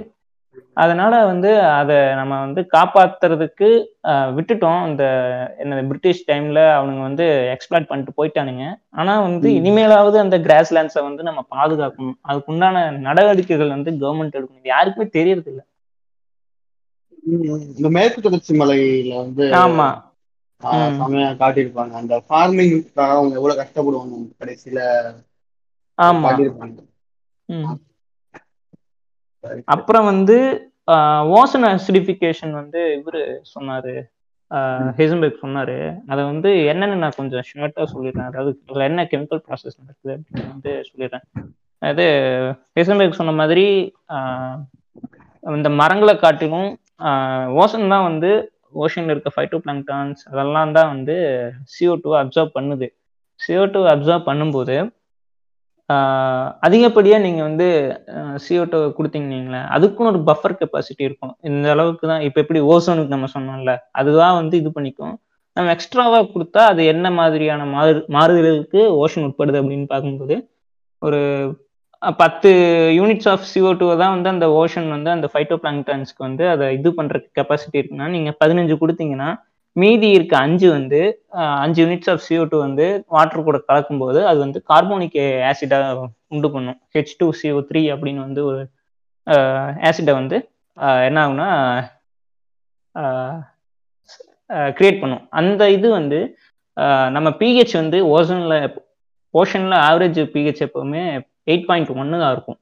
அப்படி இருக்கும்போது அந்த நிலையில தான் வந்து எல்லா பிளான்ட்ஸு எல்லா கோரல் ட்ரீப்ஸ் ஆகட்டும் எல்லாமே வந்து லிவிங் கண்டிஷன் அதுக்கு உகந்த ஒரு நிலையில் இருக்கும். இது வந்து அசிடிஃபை ஆகும்போது உங்களோட பிஹெச் வந்து ஓஷனுக்கு எயிட் பாயிண்ட் ஒன்லேருந்து செவன் பாயிண்ட் எயிட் வரைக்கும் உங்களுக்கு டவுன் ஆகும். செவன் பாயிண்ட் எயிட் அந்த மாதிரி போகும்போது இந்த இந்த கோரல் ரிப்ஸ் அந்த மாதிரியான ஆர்கனிசம்ஸ்லாம் பார்த்தீங்கன்னா அதுக்கு உண்டான லிவிங் கண்டிஷன்ஸ் வந்து ரொம்பவுமே சென்சிட்டிவான ஒரு ஆர்கனிசம்ஸ் இப்போ நீங்கள் வந்து ஸ்கியூபா டைவிங் போனீங்கன்னு அந்த கோரல் ரிப்ஸ்லாம் வந்து நீங்க தொட்டிங்கனாலே சில இதெல்லாம் வந்து அந்த கோரல் ரிப்ஸ் வந்து டேமேஜ் ஆகும். அதுல இருக்க ஜூசன்ட்ல அதாவது ஒரு ஆல்கே சொல்லுவாங்க. அதுதான் வந்து பைண்ட் பண்ணிட்டு இருக்கும் கோரல் ரிஃப்ன்றது ஒரு கூடு மாதிரி தான் அந்த எப்படி சொல்றது காக்கா கூடு மாதிரி தான் அதுல அது வந்து. கால்சியம் கார்பனேட்னால ஆனது. ஜூசான்ட்லே அப்படின்னு ஒன்று இருக்கும். அந்த ஆல்கே தான் வந்து அந்த கோரல் ரீஃபை ஒரு லிவிங் கண்டிஷன்ல வச்சிருக்க ஒரு இது. அப்படி இருக்கும்போது இதுங்கெல்லாம் வந்து ரொம்ப சென்சிட்டிவான ஒரு கிரியேச்சர்ஸ் ஆர்கனிசம்ஸ் இதெல்லாம் நான் நீங்க வந்து டெம்பரேச்சர் கொஞ்சம் மாறினாலோ ஜீரோ பாயிண்ட் ஒன்னு ஜீரோ பாயிண்ட் டூ டிகிரி செல்சியஸோ இல்லாட்டி பிஹெச்ல வந்து பாயிண்ட் ஒன் டிஃப்ரென்ஷியேஷன் இருந்தாலுமே இதுங்க வந்து ப்ளீச் ஆகிறதுக்கு உண்டான சான்சஸ் இருக்கு. இருக்குல்ல? ஆகும். அப்படிதான் ஆகும். அப்போ வந்து நீங்க வந்து CO2 டூவை எமிட் பண்ணிட்டே இருக்கீங்க. ஓஷன்னால அந்த பஃபரிங் கெப்பாசிட்டியை வந்து தாக்கு பிடிக்க முடியல. பிஹெச் இறங்குது. இதனால வந்து கோரல் ரீஃப்ஸ் வந்து பாதிக்கப்படுது. அப்படி இதுதான் வந்து இந்த ஃபைட்டோ பிளாங்டான்ஸும் அதே மாதிரி தான் ஃபைட்டோ பிளாங்டான்ஸும் ஒரு லிவிங் கண்டிஷன்ஸ் வந்து இதாகும்போது த்ரெஸ்ஹோல்டை தாண்டும் போது அதுங்கனாலையும் சர்வை பண்ண முடியாது. கொஞ்சம் டெம்பரேச்சர் அதிகமானாலும் அதுங்க வந்து கொஞ்சம் சர்வை பண்ணுறது கஷ்டம். அப்படி இருக்கும்போது கோரல் டிப்ஸ் சித்துருதா அதை சுற்றி இருக்க எக்கோசிஸ்டம் எது இது? அந்த ரீஃப் ஃபிஷஸ்ன்னு சொல்லுவாங்க. அதுங்க சின்ன சின்ன இந்த க்ளவுன் ஃபிஷ்ஷு இந்த நீமோ படத்துல எல்லாம் காமிப்பாங்கல்ல அதெல்லாம் வந்து க்ளவுன் ஃபிஷ்ஷு அந் அதுக்கப்புறம் டேம்சல் ஃபிஷஸ்ன்னு சொல்லுவாங்க. அந்த ஃபிஷஸ்லாம் வந்து முற்றிலுமா காணாம போயிடும் அப்புறம் அதை சுத்தி நம்பி இருக்க மற்ற ப்ரிடேட்டரி ஃபிஷஸ் அதை சுத்தி இருக்க ஃபுட் செயினே வந்து பாதிக்கப்படும். இதுக்கப்புறம் ஓஷன் வந்து ஒரு ப்ளீச்சடு கோரல்ஸ் அதுக்கப்புறம் ஒரு சும்மா தண்ணி மட்டும்தான் அங்கே இருக்குமே தவிர மற்றபடி வேற எதுவும் இருக்காது. இந்த மாதிரியே நம்ம பண்ணிட்டு இருந்தோம்னா சிஓடி எமிஷன்ஸ் ஆகட்டும் அப்புறம் ஹைட்ரஜன் சல்ஃப சல்ஃபைடு அந்த மாதிரி நிறைய இது இருக்கு. ஓகே அப்படியே நம்ம இது பேசுறோம் அந்த கிளேசியர்ஸ் மெல்டிங் கிளேசியர்ஸ் மெல்டிங்னு சொல்லிக்கிட்டே இருப்பாங்க. அது வந்து நம்ம வந்து பனிப்பாறை ஒருகிட்டே இருக்குன்னு அது ஆக்சுவலி அது அது உண்மை இல்லை. எல்லாருக்குமே தெரியாது உண்மைதான்ட்டு. அதோட எஃபெக்ட்ஸ் எப்படி இருக்கும்? இப்போ வந்து பனிப்பாறை உருகிட்டே இருந்தா அதோட எஃபெக்ட்ஸ் எப்படி எப்படி இருக்கும்? பனிப்பாறை உருகுச்சுன்னா ஃபர்ஸ்ட் சீ லெவல் தாங்க ரைஸ் ஆகும். சி அது லேண்ட் மாஸை வந்து கவர் பண்ணிட்டே போயிடும் அப்புறம் வேற என்ன பனிப்பாறைகள் உருகுது அப்படின்றது ஒரு பக்கம் இருந்தாலும் அங்க இருக்க ஒரு எக்கோசிஸ்டம் இருக்கும்ல. இப்போ வந்து போலார் பேஸ் ஆகட்டும் அப்புறம் மற்றபடி பென்குயின்ஸ் அந்த மாதிரி உண்டான அங்க இருக்க எக்கோசிஸ்டமும் பாதிக்கப்படும். அந்த கூலிங் அந்த போலார் தாங்க அந்த போல்ஸ் தான் வந்து நம்மளோட எர்த்துக்கு ஒரு இது மாதிரி என்ன சொல்றது அந்த கிளைமேட்டை வந்து கண்ட்ரோல் பண்ற ஒரு சிஸ்டம் அப்படின்னு சொன்னா அது வந்து போல்ஸ் தான். அந்த போல்ஸ் வந்து நீங்க வந்து விட்டுட்டீங்கன்னு வைங்களேன் அது முடிஞ்சு போச்சு கதை. எர்த்தோட இது வந்து அந்த கிளைமேட் சேஞ்சுக்கு டைரக்டா வழிவகுக்கக்கூடியது இதுதான். இந்த ட்ரேடு விண்டு அப்படி மெட்ராலஜில நிறைய இருக்கு. அது இந்த எல்னினோ பத்தி பேசணும்ல அதெல்லாம் வந்து இந்த இதை சுத்தி தான் வரக்கூடிய ஒரு ப்ராசஸ் இந்த போல்ஸ் தான் வந்து ரொம்ப முக்கியமான மேஜர் ரோல் பண்ற ஒரு இது. ஓகே ஓகே இப்போ வந்து அந்த இப்போ நிறைய கவர்மெண்ட்ஸ் வந்து ஒரு இது த்ரெஷ்ஹோல்ட்லாம் வச்சிருப்பாங்க தெரியுமா? நாங்கள் வந்து இதை தாண்டி போக போக மாட்டோம். அந்த மாதிரி நிறைய வச்சிருக்காங்க. அந்த இப்போ இந்தியாலாம் வந்து தேர்ட்டி ஃபோர் வச்சிருக்காங்க ஏதோ அதை தாண்டி போக மாட்டோம் அப்படின்ட்டு இருக்காங்க அதெல்லாம் வந்து பாசிபிளா இல்லை வந்து அது சும்மா கதையா? அது வந்து ரொம்ப ஸ்ட்ரிக்டா இருக்கணுங்க. அதெல்லாம் வந்து கதை. நம்மனால அது ரொம்பவுமே இதா இருந்தாதான் முடியும். இவனுங்க எந்த அளவுக்கு ப்ராக்டிக்கலா இருக்கானுங்க அப்படின்றத பொறுத்து தான் நம்ம கவர்மெண்ட்ஸ் அது எந்த அளவுக்கு சாத்தியங்கிறது அவங்களோட ஆக்ஷன்ஸ் பொறுத்து தான் ஆனா அது எனக்கு நம்பிக்கை இல்லை அவங்க மேல. ரைட்டு இப்போ வந்து நான் இதை சொல்லி முடிச்சோம் அப்படியே. இதை எப்படி நம்ம தவிர்க்கலாம்ன்றதுக்கு நம்ம போயிடலாம்னா ஆக்சுவலி வந்து நம்மளே பேசின மாதிரி இந்த வெஸ்ட் பயல்கள் இருக்காங்க. அவங்க சரியான என்ன பண்ணுவாங்கன்னா நம்ம முக்காசி இண்டஸ்ட்ரியல் மேனுஃபேக்சரிங் செக்டர்ஸ் எல்லாத்தையுமே வந்து ஈஸி தள்ளிடுவாங்க. நம்ம ஊருக்கும் சைனாக்கும் தள்ளி விட்டுருவாங்க. தள்ளி விட்டுட்டு இப்போ நம்ம என்ன பண்ணுவோம்? நம்ம தான் அதிகமா ப்ரொடியூஸ் பண்ணலாம் நம்ம கிட்ட மேன் பவர் அதிகமா இருக்கு. நம்ம பாப்புலேஷன் இருக்கிற மிகப்பெரிய பிரச்சனை. அதனால நம்ம தான் அதிகமா மேன் பவர் இருக்கிறனால நம்ம கிட்ட தள்ளி விடுறாங்க. நம்ம உட்காந்து உட்காந்து ப்ரொடியூஸ் பண்ணி ப்ரொடியூஸ் பண்ணி ப்ரொடியூஸ் பண்ணி அந்த அந்த எமிஷன் நமக்கு வந்துடும் ப்ரொடக்ஷன் எமிஷன் வந்து நமக்கு அதிகமா இருக்கும். ஆனா நமக்கு வந்து அவன் அவன் வாங்கிக்கவும் செய்வான். அந்த அவன் ப்ரொடியூஸும் பண்ணுவான். இப்ப நம்ம ப்ரொடக்ஷன் நம்ம ப்ரொடக்ட் ப்ரொடியூஸும் பண்றோம் கன்சியூம் பண்றோம். அவன் ப்ரொடியூஸ் கம்மியா பண்றான் கன்சியூம் அதிகமா பண்றான். இப்ப நீங்க மேடம் பாத்தீங்கன்னு அவனுக்கு வந்து எமிஷன் லெவல் கம்மியா இருக்க மாதிரி இருக்கும். அவன். வந்து கம்மியா எமிட் பண்றான்னு தெரியும். ஆனா உண்மையை சொல்லணும்னா அந்த கன்சியூம் பண்ற எமிஷனும் அவன் தலையில தான் கட்டணும். ஏன்னா அவனுக்கு தான் செஞ்சு கொடுக்குறோம். ஆமா ஆனா வந்து அத அதுல ரூல்ஸ்ல அப்படி இல்லையே அப்படின்னு தான் சொல்லுவானுங்க அவனுங்க. ஆஹ் அதான் அதை ஏத்துக்க மாட்டாங்க அவங்க. அதே மாதிரி இந்த நீங்க ஈஸ்ட் வந்து என்னென்னலாம் மேனிபுலேட் பண்றாங்க பண்றாங்கன்னா அவங்க வந்து அவங்க ஊர்ல தான் இருக்கலே வந்து அந்த பிலீஃப் சிஸ்டம் இல்லாதவங்க ட்ரம்ப் மாதிரி ஆளுங்கலாம் அந்த எனக்கு தெரிஞ்சு ஹைசன்பர்க் கரெக்ட் பண்ணுங்க தப்பா இருந்தா. அந்த பாரிஸ் கிளைமேட் அக்ரிமெண்ட்ல இருந்தே வெளில வந்தான்ல ட்ரம்ப் ஒருத்த வெளில வந்தான்ல அவன். ஆமா ஆமா ப்ரோ வந்துட்டாங்க. இது மேல நம்பிக்கை கிடையாது. எங்களை ஏமாத்துறக்காகவும் எங்களை இது பண்றக்காகவும் பொய் சொல்றீங்க. இதெல்லாம் வந்துட்டு ஏமாத்து அமெரிக்காவை சப்ரஸ் பண்றக்கா எல்லாம் இப்ப அந்த அளவுக்கு திருப்பதி இருக்கிற அவங்க nineteen nineteen percent of Americans வந்து வெளியவே பண்ண மாட்டாங்க இந்த மாதிரி கிளைமேட் சேஞ்சுன்னு ஒண்ணு இருக்குது. ஆனா அவங்க பழைய தூக்கி யார் மேல போடுறாங்கன்னா பிரேசில் இந்தியா மேல போட்டுட்டு இருக்காங்க அவங்களுக்கும் தெரியல. இங்க இருக்க எல்லாருக்குமே தெரியும் கிளைமேட் சேஞ்ச் இருக்கு முக்காசு பேருக்கு இந்தியாவுக்கு தூக்கி தெரியும். பிரேசில்ல வேணா அந்த கிறிஸ்து பிரசிடென்ட் பண்றாங்க மட்டும் தெரியாம இருக்கும் மத்தபடி. எல்லாருக்குமே அங்க தெரியுது கிளைமேட் சேஞ்சுன்றது ஆனா இப்ப ஐஸ் நீங்க சொல்லுங்க. அது இப்ப பிரேசிலுக்கு போடுறாங்க. பிரேசிலுக்கு வந்து பிரேசில் பள்ளிக்கு போட்டாங்க. அந்த இதுக்கு ஃபாரஸ்ட் ஃபயர் ஆச்சு. அந்த இதுக்கு அது மேன்மேட்னு சொல்றாங்க. அந்த அமேசான் ஃபயருக்கு அதே மாதிரி இப்ப ஆஸ்திரேலியன் புஷ் ஃபயர்ஸ்க்கும் அந்த மாதிரி இந்த மாதிரி விஷயம்லாம் வந்து தவிர்க்க முடியாத விஷயம். நேச்சுரல் அப்படி எடுத்துக்கலாமா?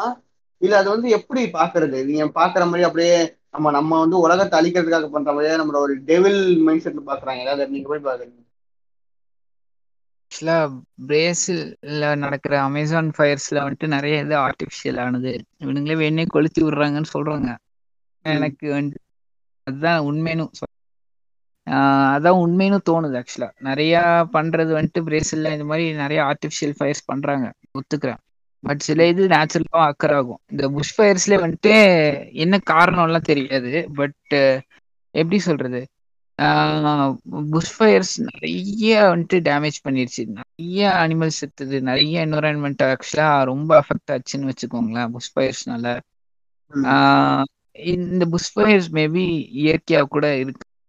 ஜென்ரலா வந்துட்டு ஃபாரஸ்ட் ஃபயர்ஸ் நடக்குதுன்னு வைங்களேன் அது நேச்சுரலா நடக்கிற விஷயம் தான் ஸோ வால்கனிக் எரப்ஷனா இருக்கட்டும் இது எல்லாமே நேச்சுரலா வந்துட்டு க்ரீன் ஹவுஸ் கேஸஸை ரிலீஸ் பண்ற சில விஷயங்கள். So it can be avoidable இதெல்லாமே நேச்சுரல் டிசாஸ்டர் தான். இது வந்துட்டு வேணுக்குன்னு பண்றதுலாம் வந்துட்டு மேபி பிரேசில் இருக்கலாம். அதுக்காக அவங்கள நான் கண்டிப்பா குற்றச்சாட்டு சொல்ல மாட்டேன். பட் அகைன் வந்துட்டு ஆப்பிரிக்கா சைடு யாருமே பார்க்க ஆப்பிரிக்கால நிறைய விஷயங்கள் இது மாதிரி நடந்துட்டு தான் இருக்கு. அதாவது ஆப்பிரிக்காவை வந்துட்டு நிறைய கண்ட்ரிஸ் எப்படி பாக்குறாங்கன்னா ஒரு ரிசோர்ஸ்ஃபுல் லேண்டா அதுகிட்ட இருந்து பிளண்டர் பண்ணணும் தான் பாக்குறாங்களே தவிர அவங்கள க்ரோ பண்ணணும்னு யாரும் ஆப்பிரிக்கால எந்த கண்ட்ரியுமே க்ரோன் கிடையாது. எக்ஸப்ட் சவுத் ஆப்பிரிக்கா அந்த சவுத் ஆப்பிரிக்காலயும் முக்காவாசி ஒயிட் பசங்க தான் இருக்கானுங்க. பிளாக் யாவனும் கிடையாது. பிளாக் ஒயிட்னு தனியா பிரிச்சு பேசல பட் குரோவான ஒரே ஒரு இடம் அது மட்டும்தான். காரணம் ப்ரொஜெக்ட் ஆகுறது. ப்ரொஜெக்ட் ஆகுறது எல்லாமே அப்படிதான் கிரிக்கெட் விளாண்டு ஜாலியா இருக்கும்போது ப்ரொஜெக்ட் ஆகும். ஆனா உள்ளேயும் அதுக்குள்ளேயும் நிறைய இருக்குல்ல. சவுத் ஆப்பிரிக்காலயும். நிறைய பிரச்சனை இருக்கு. ஆப்பிரிக்கா ரொம்ப கஷ்டப்படுறாங்க. ஆப்பிரிக்காவோட சிட்டிசன்ஸா இருக்கட்டும் ஆப்பிரிக்காவும் ரொம்ப கஷ்டப்படுறாங்க. அவங்ககிட்ட ரிசோர்சஸ் இருக்கு. ஏன் அப்புறம் ஏன் கஷ்டப்படுறாங்க அப்படின்னா they've been dominated by west people இது யாருக்குமே வெளியே தெரியறது இல்ல இது இதுக்கும் என்வரான்மெண்ட்டுக்கு என்னடா சம்மந்தம் சும்மா பாலிடிக்ஸ் பேசணும்னு பேசாதீங்கடா அப்படின்னு நீங்க சொல்லி கேட்கலாம். பட் எப்படி சொல்றது? வெஸ்ட் தான் பண்ற அநியாயத்தை வந்துட்டு பாத்தீங்கன்னா யார் மேல போடுறாங்க? பழிய யார் மேல போடுறாங்கன்னா டெவலப்பிங் கண்ட்ரிஸ் தான் எமிஷன் பண்றாங்க அப்படின்னு தூக்கி போடுறாங்க. இது இவங்க பண்ற பாலிடிக்ஸ் தான். தான் மேல தப்பு இல்லாத மாதிரி காட்டுறாங்க. ரொம்ப சிம்பிளா சொல்லணும்னு வைங்களேன் வெஸ்ட் கிட்ட பத்து மரம் இருக்கு. பிரேசில் இந்தியா மாதிரி கண்ட்ரிஸ்கிட்டையும் பத்து மரம் இருக்குங்க. ஓகேங்களா வெஸ்ட் முதல்லயே அந்த பத்து மரத்தை அழிச்சு தனக்கு தேவையான ஃபெசிலிட்டி எல்லாம் பண்ணிட்டான். இப்போ இந்தியாவில் வந்துட்டு பார்த்தீங்கன்னா இப்போ முதல்ல அவன் ரெண்டு மரம் தான் அழிச்சான். இப்போ மூணு மரம் நாலு மரம் அப்படியே கொஞ்சம் கொஞ்சமாக அழிச்சு அவன் அப்படியே தன்னை டெவலப் பண்ணிட்டு வரான்னு வைங்களேன். இப்போ அந்த பத்து மரம் அழிச்சவன் என்ன சொல்றான்னா எதுக்கு நீ இப்போ ஃபாரஸ்ட் அழிக்கிற? மரத்தை மரத்தை வளர்க்கணும். நீ மரத்தை வளர்த்தாதான் இந்த உலகத்தை காப்பாற்ற முடியும். ஏன் இப்படி மரத்தெல்லாம் அழிக்கிற? உனக்கு இதுவே இல்லையா அப்படின்னு சொல்றான். இது எப்படி இருக்கு அப்படின்னா தான் பண்ண தப்ப மறைக்கிறதுக்காக இன்னொருத்த மேல வந்துட்டு அவன் தான் தப்பு பண்றான் அப்படின்னு போர்ட்ரே பண்ற மாதிரி இருக்கு. ஆனா வெஸ்ட் பண்றது நிறைய அநியாயங்கள் இருக்கு. மெயினா வந்துட்டு நான் சொல்றேன் நான் ரொம்ப ரொம்ப இம்பார்ட்டண்டா ரெக்கமெண்ட் பண்ற ஒரு டாக்குமெண்ட்ரினா சைமன் ரிவேயோட அந்த ஆஃப்ரிக் சைமன் ரிவே பை ஆஃப்ரிக்கானே இருக்கும். பாருங்க. எந்த அளவுக்கு ஆப்பிரிக்கால கொடுமைகள் நடக்குதுன்னு யூ கேன் நோ இந்த அளவுக்கு வந்துட்டு அந்த சிட்டிசன்ஸ் மேல கொடுமை நடக்குதுன்னு நல்லாவே தெரியும். ஆக்சுவலா அந்த சிட்டிசன்ஸ்லாம் வந்துட்டு நிறைய பேர் யூரோப் தப்பிச்சு போறக்கா மெடிடேரியன் சீல வந்துட்டு நிறைய பேர் ஸ்விம் பண்ணவே போவாங்க. நிறைய பேர் திருட்டுத்தனமா போவாங்க. பிகாஸ் ஆப்பிரிக்கால சாப்பாடு கிடையாது பசியில சாகுறாங்க. இது எல்லாத்துக்கும் காரணம் என்னன்னா ஒருத்தன் பவர்ட்டியில இருக்கான் இன்னொருத்தன் ஹை ரிச்சா இருக்கானா? இதுக்கு எல்லாத்துக்குமே காரணம் ஓ எப்படி சொல்றது? லக்ஸூரியஸா இருக்கும் போது அவன் மட்டும் லக்ஸூரியஸா இருக்கான் இவன் பாவர்ட்டியா இருக்கான்னா அவன் அவன் சைட்ல இருந்து எமிஷன் ஜாஸ்தியாயிட்டு தான் இருக்கு. அவன் தான் நிறைய எமிட் பண்றான். பட் இவன் இன்னும் பாவர்ட்டி லைன்லயே இருக்கான். இவனை க்ரோ பண்ண விடாம அப்படியே இவனும் இருக்கான். பட் இவனுக்கு சேர்த்து வச்சு அவன் எமிட் பண்ணிட்டு இருக்கான். அதுதான் சிம்பிளா சொல்லணும்னு வைங்களேன். இப்போ ஒரு செட் ஆஃப் பீப்புள் அதிகமா எமிட் பண்றாங்க. பட் அதுக்கு மற்ற செட் ஆஃப் பீப்புளும் சேர்ந்து அனுபவிக்கிறாங்க. எப்படி பாக்குறதுன்னா அந்த ஹிஸ்டாரிக் ஹிஸ்டாரி ஹிஸ்டாரிக் எமிஷன் சொல்லுவாங்க.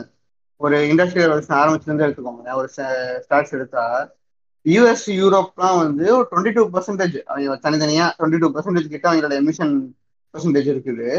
சைனாக்கு வந்து ஒரு பதிமூணு பர்சன்டேஜ் கிட்ட இருக்குது. இந்தி இப்ப இந்தியா சவுத் ஆப்பிரிக்கா ஆப்பிரிக்கா அஹ், இடத்துலலாம் வந்து இந்தியா சவுத் ஆப்பிரிக்கா ஆப்பிரிக்காலாம் வந்து அஹ், ஆளுக்கு மூணு பர்சன்ட் தான் இருக்கு. நம்ம இப்பதான் வந்து நம்ம நம்ம வந்து இப்ப இதுக்குள்ளேயே போறோம் எமிஷனுக்குள்ளேயே போறோம். அவங்க எல்லாம் அழிச்சு முடிச்சுட்டு இப்ப அவங்க ஜாலியா ஒரு ராஜா மாதிரி உட்காந்துக்கிட்டு நம்மளை அழிக்காதன்றாங்க. நம்ம அழிக்காட்டி நம்ம டெவலப் ஆக முடியாது. இப்ப என்ன கொடுமைனா அவனுக்கு சேர்த்து நம்ம அழிச்சிட்டு இருக்கோம். அவன் டெவலப் ஆறதுக்கு நம்ம அழிக்கிறோம். நம்ம டெவலப் டெவலப் ஆறதுக்கு நம்ம அழிக்கிறோம். இது என்ன ஒரு ம். கால் கால்னிசம் தான் இப்பவும் இருக்குது. ஆனா கொஞ்சம் என்ன சுகர் போட்டு தான் பண்றாங்க இண்டஸ்ட்ரி எல்லாம். ஆமா ஆமா இது இம்பீரியலிசம் அந்த மாதிரி தான் இது வந்து எப்படின்னா என்னங்க சொல்றது? சுத்தி சுத்தி பூமி படம் மாதிரி தாங்க அது உண்மையா தாங்க இருக்கு அவன் சொல்றது. நிஜமாலுமே வெஸ்ட்ல இந்த இடத்துல பூமி நான் அக்ரி பண்ணி தான் ஆகணும். பூமி பூமி படம் அவன் சொல்றான். அவன் சொல்றான்ல பூமி. அந்த. குரூசியா ட்ரம்ப் மோடின்னு சொல்ல வேண்டியது அதை சொல்ல. மாட்டானே. ட்ரம்ப் அது சொல்லாம அவன் அவன் அதை சொன்னா சுத்தம் வச்சிருவாங்க. எல்லாமே பண்றாங்க எஸ்கேப் ஆயிடுறான் ம். நீ சொல்லு ட்ரம்ப்னு சொன்னா நான் வந்து கேக்குறேன். நீ இலுமாட்டி சொன்னா அவன் கேட்பான் தான் திட்டும். இல்லாத ஒரு ஆளை இல்ல இல்லாத ஒரு எதிரியை கிரியேட் பண்ணி தப்பிக்கிறதுக்கு வேண்டி அவன் மேல பழிய போறது என்ன விதத்துல நியாயம்? நீ வந்து இல்லாட்டி நீ கவர்மெண்ட்னு சொல்லு. நீ அது கூட சொல்ல துப்புல்ல உனக்கு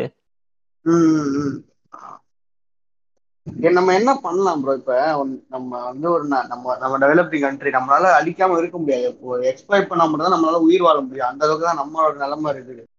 ஆனா இதுக்கு இதுக்கு என்னதான் சொல்யூஷன் ஒரு எப்படியும் ஒன் டே சொல்யூஷன் எதுவுமே கிடையாது. ஒரு பீரியட் ஆஃப் டைம் நம்ம என்ன பண்ண முடியும்னு நினைக்கிறீங்க அது அதாவது வந்துட்டு பாத்தீங்கன்னா நம்ம ரினியூபிள் ரிசோர்ஸை ரொம்ப ரிலே பண்ண ஆரம்பிக்கும் அதாவது சோலார் பவரா இருக்கட்டும் விண்ட் பவர் இந்த மாதிரி ரினியூபிள் ரிசோர்ஸை ரிலே பண்றத இது பண்ணும். இப்போ நம்ம வந்துட்டு ரொம்ப தெர்மல் பவரா இல்ல கோல் நம்பி அந்த மாதிரி ஃபாசில் fuel burning ரொம்ப ரிலே பண்ணி இருந்தோம்னு வைங்களேன் ஒண்ணுமே பண்ண முடியாது. நம்ம ஃபியூச்சர் நம்மளே அடிச்சுக்கிற மாதிரி தான் இருக்கும் அதாவது ரொம்ப டிப்ளெக்ட் ஆயிட்டு ரொம்ப வந்துட்டு சீ லெவல் இன்க்ரீஸ் ஆகி இந்த மாதிரி நிறைய ப்ராப்ளம்ஸ் வரும். கோஸ்டல் ரீஜன்ஸ்ல நிறைய இது மூழ்க கூட வாய்ப்பு இருக்குன்னு சொல்றாங்க. ஸோ. ஒரு வருஷத்துக்கு எனக்கு தெரிஞ்சு one point three three mm அளவுக்கு சீ லெவல் ரைஸ் ஆகுதுன்னு நினைக்கிறேன் ஓ ஸோ ஒரு முத முக்கியமான விஷயம் என்னன்னா ரினியூபிள் ரிசோர்ஸை ரிலே பண்ணி ஸோ மேக்ஸிமம் சோலார் இந்த மாதிரி விஷயங்களை என்கரேஜ் பண்ணணும். அதை சப்சிடிஸ் தராங்க. கவர்மெண்ட் வந்து சோலாருக்கு சப்சிடி தராங்க. பட் விண்மில் இது மாதிரி எல்லா விஷயத்தையும் என்கரேஜ் பண்ணணும். ரினியூபிள் ரிசோர்ஸ்க்கான விஷயத்தையும் என்கரேஜ் பண்ணணும். அதுக்கப்புறம் நம்ம இனோவேட் பண்ணணும். புதுசாக ஏதாவது யோசிக்கணும். அதாவது எந்த மாதிரி நம்மளால வந்துட்டு இந்த கிளைமேட்டிக் கண்டிஷன்ஸை கட்டுப்படுத்தலாம் அப்படின்னு சொல்லி. நிறைய விஷயங்கள் இருக்கு. இப்போ எக்ஸாம்பிளுக்கு நிறைய பேர் எலக்ட்ரிக் கார் யூஸ் பண்றதுல அப்படின்னு சொல்லுவாங்க. பட் இட்ஸ் நாட் அ பெர்மனன்ட்னு தான் நான் சொல்லுவேன். பெர்மனண்டான ஒரு தீர்வா நான் இருக்குமான்னு கேட்டால் இல்லை. பிகாஸ் எலக்ட்ரிக் கார் யூஸ் பண்ணால் அந்த எலக்ட்ரிசிட்டி ப்ரொடியூஸ் பண்ணுறதுக்கு இப்போ நம்மகிட்ட ரினியூபிள் ரிசோர்ஸ் கிடையாது. இப்போ ப்ரொடியூஸ் பண்ணுறது மேக்ஸிமம் ஃபுல்லாமே நான் ரினியூபிள் ரிசோர்ஸ்லேருந்து அந்த எலக்ட்ரிசிட்டியும் ப்ரொடியூஸ் இப்போ பிட்காயினே எடுத்துக்கிட்டீங்களா இந்த பிட்காயினை ஏன் வந்துட்டு மைண்ட் பண்ணக்கூடாது? அதாவது அதிகமாக யூஸ் பண்ணக்கூடாது? இந்த மாதிரிலாம் ஏன் சொல்றாங்க அப்படின்னா இந்த பிட்காயினோட எஃபிஷியன்சி அதாவது ஒரு டிரான்சாக்ஷன் பண்றதுல வந்துட்டு பாத்தீங்கன்னா அஹ் கிட்டத்தட்ட two hundred kg of carbon வந்துட்டு செலவு விடுது அப்படின்னு சொல்றோம் அந்த அளவுக்கு வந்துட்டு ஓகே ஷியோர் அதாவது பிட்காயின் கிரிப்டோ கரன்சி அப்படின்னா வந்துட்டு இதுக்கு சென்ட்ரலைஸ்டா எதுவுமே கிடையாது. அதாவது இப்போ எக்ஸாம்பிளுக்கு சொல்லணும்னா இப்போ ஏ, ஒரு பேங்க் இருக்குன்னு வைங்களேன் அதுல நீங்க பணம் போடுறீங்க எடுக்கிறீங்க. யார் போடுறீங்க? எப்படி போடுறீங்க? யார்கிட்ட இருந்து உங்களுக்கு பணம் வருது? யார்கிட்ட இருந்து நீங்க யாருக்கு பணம் போடுறீங்க? அப்படின்லாம் ஒரு ஆர்கனைசேஷன் இது எல்லாத்தையும் மெயின்டைன் பண்ணிட்டு இப்போ கிரிப்டோ கரன்சிஸ்ல எப்படி அப்படின்னா நீங்க யாருக்கு நீங்க டிரான்ஸ்ஃபர் பண்றீங்க யாருக்கு உங்களுக்கு யாரு டிரான்ஸ்ஃபர் பண்றா? இந்த மாதிரிலாம் எதுவும் கிடையாது. எந்த ஒரு ஆர்கனைசேஷனும் கிடையாது. இப்போ இருக்க கிரிப்டோஸை வந்துட்டு நீங்க யூஸ் பண்ணி டிரான்ஸ்ஃபர் பண்ணிட்டே இருக்கலாம். தேவைப்படுற ப்ராடக்ட்டை நான் கிரிப்டோ யூஸ் பண்ணி வாங்கிக்கலாம். அந்த மாதிரி தான் இதுக்குன்னு எந்த ஒரு ஆர்கனைசேஷனும் இல்லை. நீங்க இருக்க கிரிப்டோஸை யூஸ் பண்ணி பிட்காயின் வந்துட்டு என்னன்னா அப்படின்னா ஈத்தர் வந்துட்டு ஒரு கிரிப்டோ டாட்ச் காயின் ஒரு கிரிப்டோ இது மாதிரி நிறைய கிரிப்டோ இருக்கு. ஆனால் பிட்காயின் வந்துட்டு ரொம்ப ஃபேமஸான crypto and most valued crypto இது வந்துட்டு இதோட ஆக்சுவலா இது ஒரு கான்ட்ரவர்ஷியான விஷயம். அதாவது பிட்காயினோட யார் ஃபைன் பண்ணானே இது வரைக்கும் யாருக்குமே தெரியும். ஸோ அதாவது பிட்காயின் அப்படிங்கிற ஒரு விஷயத்த ஃபைன் பண்ணி அதாவது நீங்கள் நீங்க இவ்வளோ பிட்காயின் நீங்க எனக்கு கொடுத்தா நான் உங்களுக்கு ஒரு ப்ராடக்ட் தருவேன் அந்த மாதிரி. ஸோ அது ஒரு டிஜிட்டல் டிரான்சாக்ஷன் தான் சொல்லலாம். அந்த மாதிரி தான் ஸ்டார்ட் ஆச்சு. ஸோ இது யாரும் டிரான்சாக்ஷன்லாம் அவ்வளோக்கா யாரும் பெருசாக பண்ணல. அதுக்கப்புறம் டூ தௌசண்ட் டென்ல தான் வந்துட்டு ஃப்ளோரிடால இருந்த ஒருத்தர் வந்துட்டு நான் வந்துட்டு ஐம்பது அப்போ பிட்காயின் வந்துட்டு ஸ்டார்ட் ஆன டைம்ல வந்துட்டு பார்த்தீங்கன்னா ஐம்பது பிட்காயினோட நாற்பத்தஞ்சு ரூபாயோ என்னமோ தான் இருந்தது. அதுக்கப்புறம் கொஞ்சம் கொஞ்சமா இன்க்ரீஸ் ஆச்சு. அதாவது ஐம்பது ரூபாய்க்கு ரெண்டு பிட்காயின் இந்த மாதிரி கொஞ்சமா இன்க்ரீஸ் ஆச்சு. அதுக்கப்புறம் ஃப்ளோரிடால ஒருத்தர் வந்துட்டு பார்த்தீங்கன்னா ஃபர்ஸ்ட் ஒரு ரெண்டு பீஸா வாங்குவார். எவ்வளோ? பத்தாயிரம் பிட்காயின் என்னமோ கொடுத்து பத்தாயிரம் பிட்காயின் இருந்தால் ஒரு பெரிய கோடி கோடீஸ்வரர். ஸோ இந்த மாதிரி கொஞ்சம் கொஞ்சமா பிட்காயினோட டிரான்சாக்ஷன் ஸ்டார்ட் ஆச்சு. அப்புறம் வந்துட்டு பிட்காயின்ல தான் யாருக்கு யார் யாருக்கு கொடுத்தான்னு தெரியாது. யார் என்ன வாங்குனாங்க? அந்த மாதிரிலாம் எதுவும் தெரியாது. அதாவது எந்த ஒரு டீட்டெயில்ஸுமே இருக்காது. ஸோ இதுல வந்துட்டு நிறைய இல்லீகலா நிறைய பண்ணலாம். அதாவது போதை மருந்து விற்கிறதுல இருந்து எல்லாமே நிறைய பண்ணலாம். ஸோ இது எல்லாத்தையுமே பயங்கரமா யூஸ் பண்ண ஸ்டார்ட் பண்ணாங்க. அப்புறம் வந்துட்டு விக்கிலீக்ஸோட கதை விக்கிலீக்ஸ் வந்துட்டு டொனேஷனால தான் நடந்தது. அந்த விக்கிலீக்ஸ் வந்துட்டு இந்த கவர்மெண்ட் எல்லாத்தையும் போட்டு தோல் உரிச்சு டாக்குமெண்ட்லாம் ரிலீஸ் பண்ணி இந்த மாதிரிலாம் பண்ணனால அவங்களுக்கு டொனேட் பண்ண முடியல. அப்புறம் பிட்காயின் இன்னும் ரொம்ப ஃபேமஸ் அதாவது இது எப்படின்னா ஃபேமஸ் அதாவது இந்த ஃபேம் ஏற ஏற அதோட வேல்யூ ஏறிட்டே போச்சு. இப்போ. வந்துட்டு ஒரு பிட்காயினோட விலை கிட்டத்தட்ட ஃபார்ட்டி ஃபைவ் லேக்ஸ் அந்த மாதிரி. ஸோ இந்த பிட்காயின் அப்படிங்கிறது வந்துட்டு பார்த்தீங்கன்னா இதை டிரான்ஸ்ஃபர் பண்ணி இந்த மாதிரி பண்றதுக்கே ரொம்ப எமிஷன்ஸ் ஜாஸ்தியா ஆகுது. எமிஷன்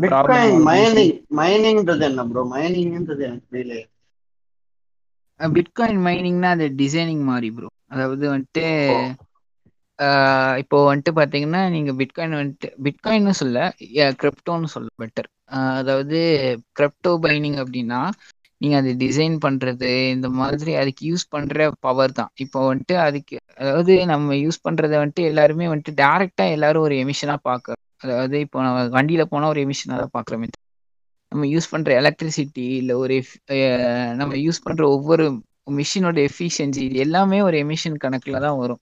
ஏன்னா இது எல்லாத்துக்குமே வந்துட்டு ஒரு எமிஷன் மூலமா தான் இந்த பவர் வந்துட்டு ப்ரொடியூஸ் ஆயிருக்கு இல்லையா? ஸோ இந்த பிட்காயினுக்கு வந்துட்டு செலவிடுற பவரை பவரை வச்சு கனெக்ட் பண்ணி தான் அப்படி அதாவது பிட்காயின்னால நிறைய என்வரான்மெண்டல் ஸ்ட்ரெஸ் ஏற்படும். அதாவது ஒரு பிட்காயின் டிரான்சாக்ஷன் பண்றதுல வந்துட்டு எவ்வளவோ அதாவது two hundred kg of carbon அளவுக்கு ப்ரொடியூஸ் ஆகுது அப்படின்னு சொல்றாங்க. ஸோ இதை இதை வந்துட்டு ரீசெண்டாக பேசியிருக்கேன் எலான் மஸ்க் நினைக்கிறேன். ஸோ அதனால பிட்காயினோட வேல்யூவே ரொம்ப கம்மியாச்சு. ஃபார்ட்டி ஃபைவ் லேக்ஸ்னு டுவெண்ட்டி நைன் லேக்ஸ் சரிஞ்சிருச்சு. ஸோ இது இது இது அதாவது பிட்காயின் வந்துட்டு என்வரான்மெண்டல் ஃப்ரெண்ட்லி கிடையாது அப்படிங்கிற மாதிரி பேசியிருந்தாரு. அகைன் என்வரான்மெண்ட் தான் ஸோ சின்ன சின்ன விஷயங்கள் கூட நீங்க பண்ற ஒரு சின்ன சின்ன விஷயம் கூட அது எமிஷனோ இல்லை ஒரு குளோபல் வார்மிங்கோ இல்லை ஒரு கிளைமேட்டிக் சேஞ்சோ இது எல்லாத்தையுமே வந்துட்டு கணக்கு வரதான் சரி இதனால எனக்கு என்ன ஆயிடப்போகுது போகுது அப்படின்னா ஃபியூச்சர் பாதிக்கப்படுறது இப்போ ரீசெண்டாக ஒன்று சொல்லணும்னா ரொம்ப ஃபேமஸான ஒரு ஹரிக்கன் பற்றி சொல்லணும். ஸோ இந்த கிளைமேட்டிக் சேஞ்ச்னால என்ன ஆகும் அப்படின்னா இந்த சூறாவளி டிராபிக்கல் ஸ்ட்ராம்ஸு ஹரிக்கேன்ஸ் இது எல்லாமே வர ஸ்டார்ட் ஆகும். இது வரனால வந்துட்டு நிறைய பேர் அழியிறாங்க. நிறைய மக்களுக்கு வந்துட்டு வீடு இல்லாமல் போகுது நிறைய பேர் அழியிறாங்க. இப்போ இந்த ஹேபிடேட் லாஸ் இந்த மாதிரிலாம் நடக்கும்போது என்னன்னா அனிமல்ஸ் பற்றி ஃபர்ஸ்ட் இப்போ சப்போஸ் நீங்க ஒரு மரம் இது எல்லாத்தையும் வெட்டுறீங்கன்னு வச்சுக்கோங்களேன் நான் பேண்டமிக் வச்சே சொல்றேன். இப்போ நீங்க அந்த ஃபாரஸ்ட் எல்லாத்தையும் டிஃபாரஸ்டேஷன் பண்ணிட்டீங்கன்னா அந்த அங்க இருக்க அனிமலோட ஹேபிட்டேட் அழிஞ்சிருச்சுன்னா மைக்ரேட்டரி ஆகி வரும்.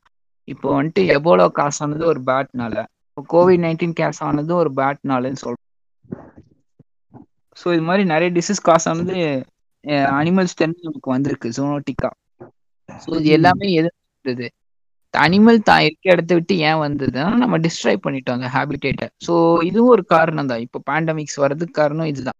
இது ஒரு மறைமுகமான முக்கியமான ஒரு காரணமா நிறைய ரிசர்ச்சர்ஸ் சொல்றாங்க. பேட் கிட்ட யாரும் சரியா? என்ன தெரியுதா? அந்த பயம் இருக்கணும்டா. சொல்லுங்க. அதுக்கப்புறம் வந்துட்டு அதாவது என்ன ஆகுச்சு அப்படின்னா ஹரிக்கன் சாண்டி அப்படின்னு ஒரு ஹரிக்கன் வந்துச்சு. அதாவது மோஸ்ட் டெட்லியஸ்ட் அண்ட் காஸ்ட்லியஸ்ட் ஹரிக்கன்னு சொல்லுவாங்க. டூ தௌசண்ட் டுவெல்ல வந்துச்சு. அது ஏற்படுத்தின சேதத்தோட விலை எவ்வளோன்னா செவன்டி பில்லியன் எவ்வளோன்னா செவன்டி பில்லியன்னா எவ்வளோ யோசிச்சு பார்த்துக்கோங்க. ஸோ இது மாதிரி நிறைய சேதங்கள் பொருளாதார சேதங்கள் மக்களுக்கு நிறைய சேதங்களை விளைவிக்குது கிளைமேட்டிக் சேஞ்சு சரி நீ எக்கேடுங்கிட்டு போ. நம்ம ஒரு ஸ்பீஷீஸ்க்காக இவ்வளோ பண்ணுறோமே நம்மளால எத்தனை ஸ்பீசிஸ் எக்ஸ்டென்ட் ஆயிருக்கு? எத்தனை ஸ்பீசிஸ் அழிஞ்சிருக்கு? எவ்வளோ பயோடைவர்சிட்டி அழிஞ்சு போயிருக்கு?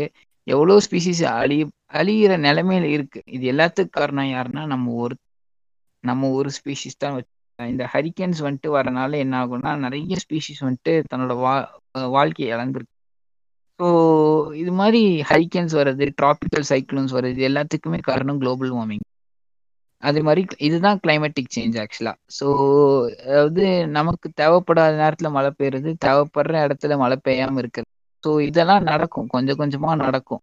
ஸோ நம்மளோட ஸ்பீஷீஸ்க்கு ஃபுட் இல்லாமல் போகும். அப்புறம் எல்லாரும் பாவர்ட்டி அடைவோம். சப்போஸ் நம்மளை எவால்வ் பண்ணிக்கிட்டு இனோவேட் பண்ணிக்கிட்டு இது எல்லாத்தையும் கம்மி பண்ணலன்னா என்ன ஆகும்னா நம்ம ஹோமோசெப்பினுங்கிற ஸ்பீஷீஸே கடைசியில் எக்ஸ்டென்ட் அவ்வளோதான் வெரி சிம்பிள் நம்ம ஏர்த் என்னைக்கும் அழிய போறது இல்லை நம்ம தான் எக்ஸ்டென்ட் ஆயிரும். இந்த மாதிரி பண்ணிட்டு ஆனா விஜய் வரதராஜ் வந்து ஒரு இது ஸ்டாண்டர்ட் காமெடி சொல்லியிருப்பாரு நீங்க சொல்ற உடம்பு சூடாவது இதாவது மழை பெய் அதிகமா பெய்யுது எல்லாமே வந்து நம்ம கூட்டி வச்சிடலாம்.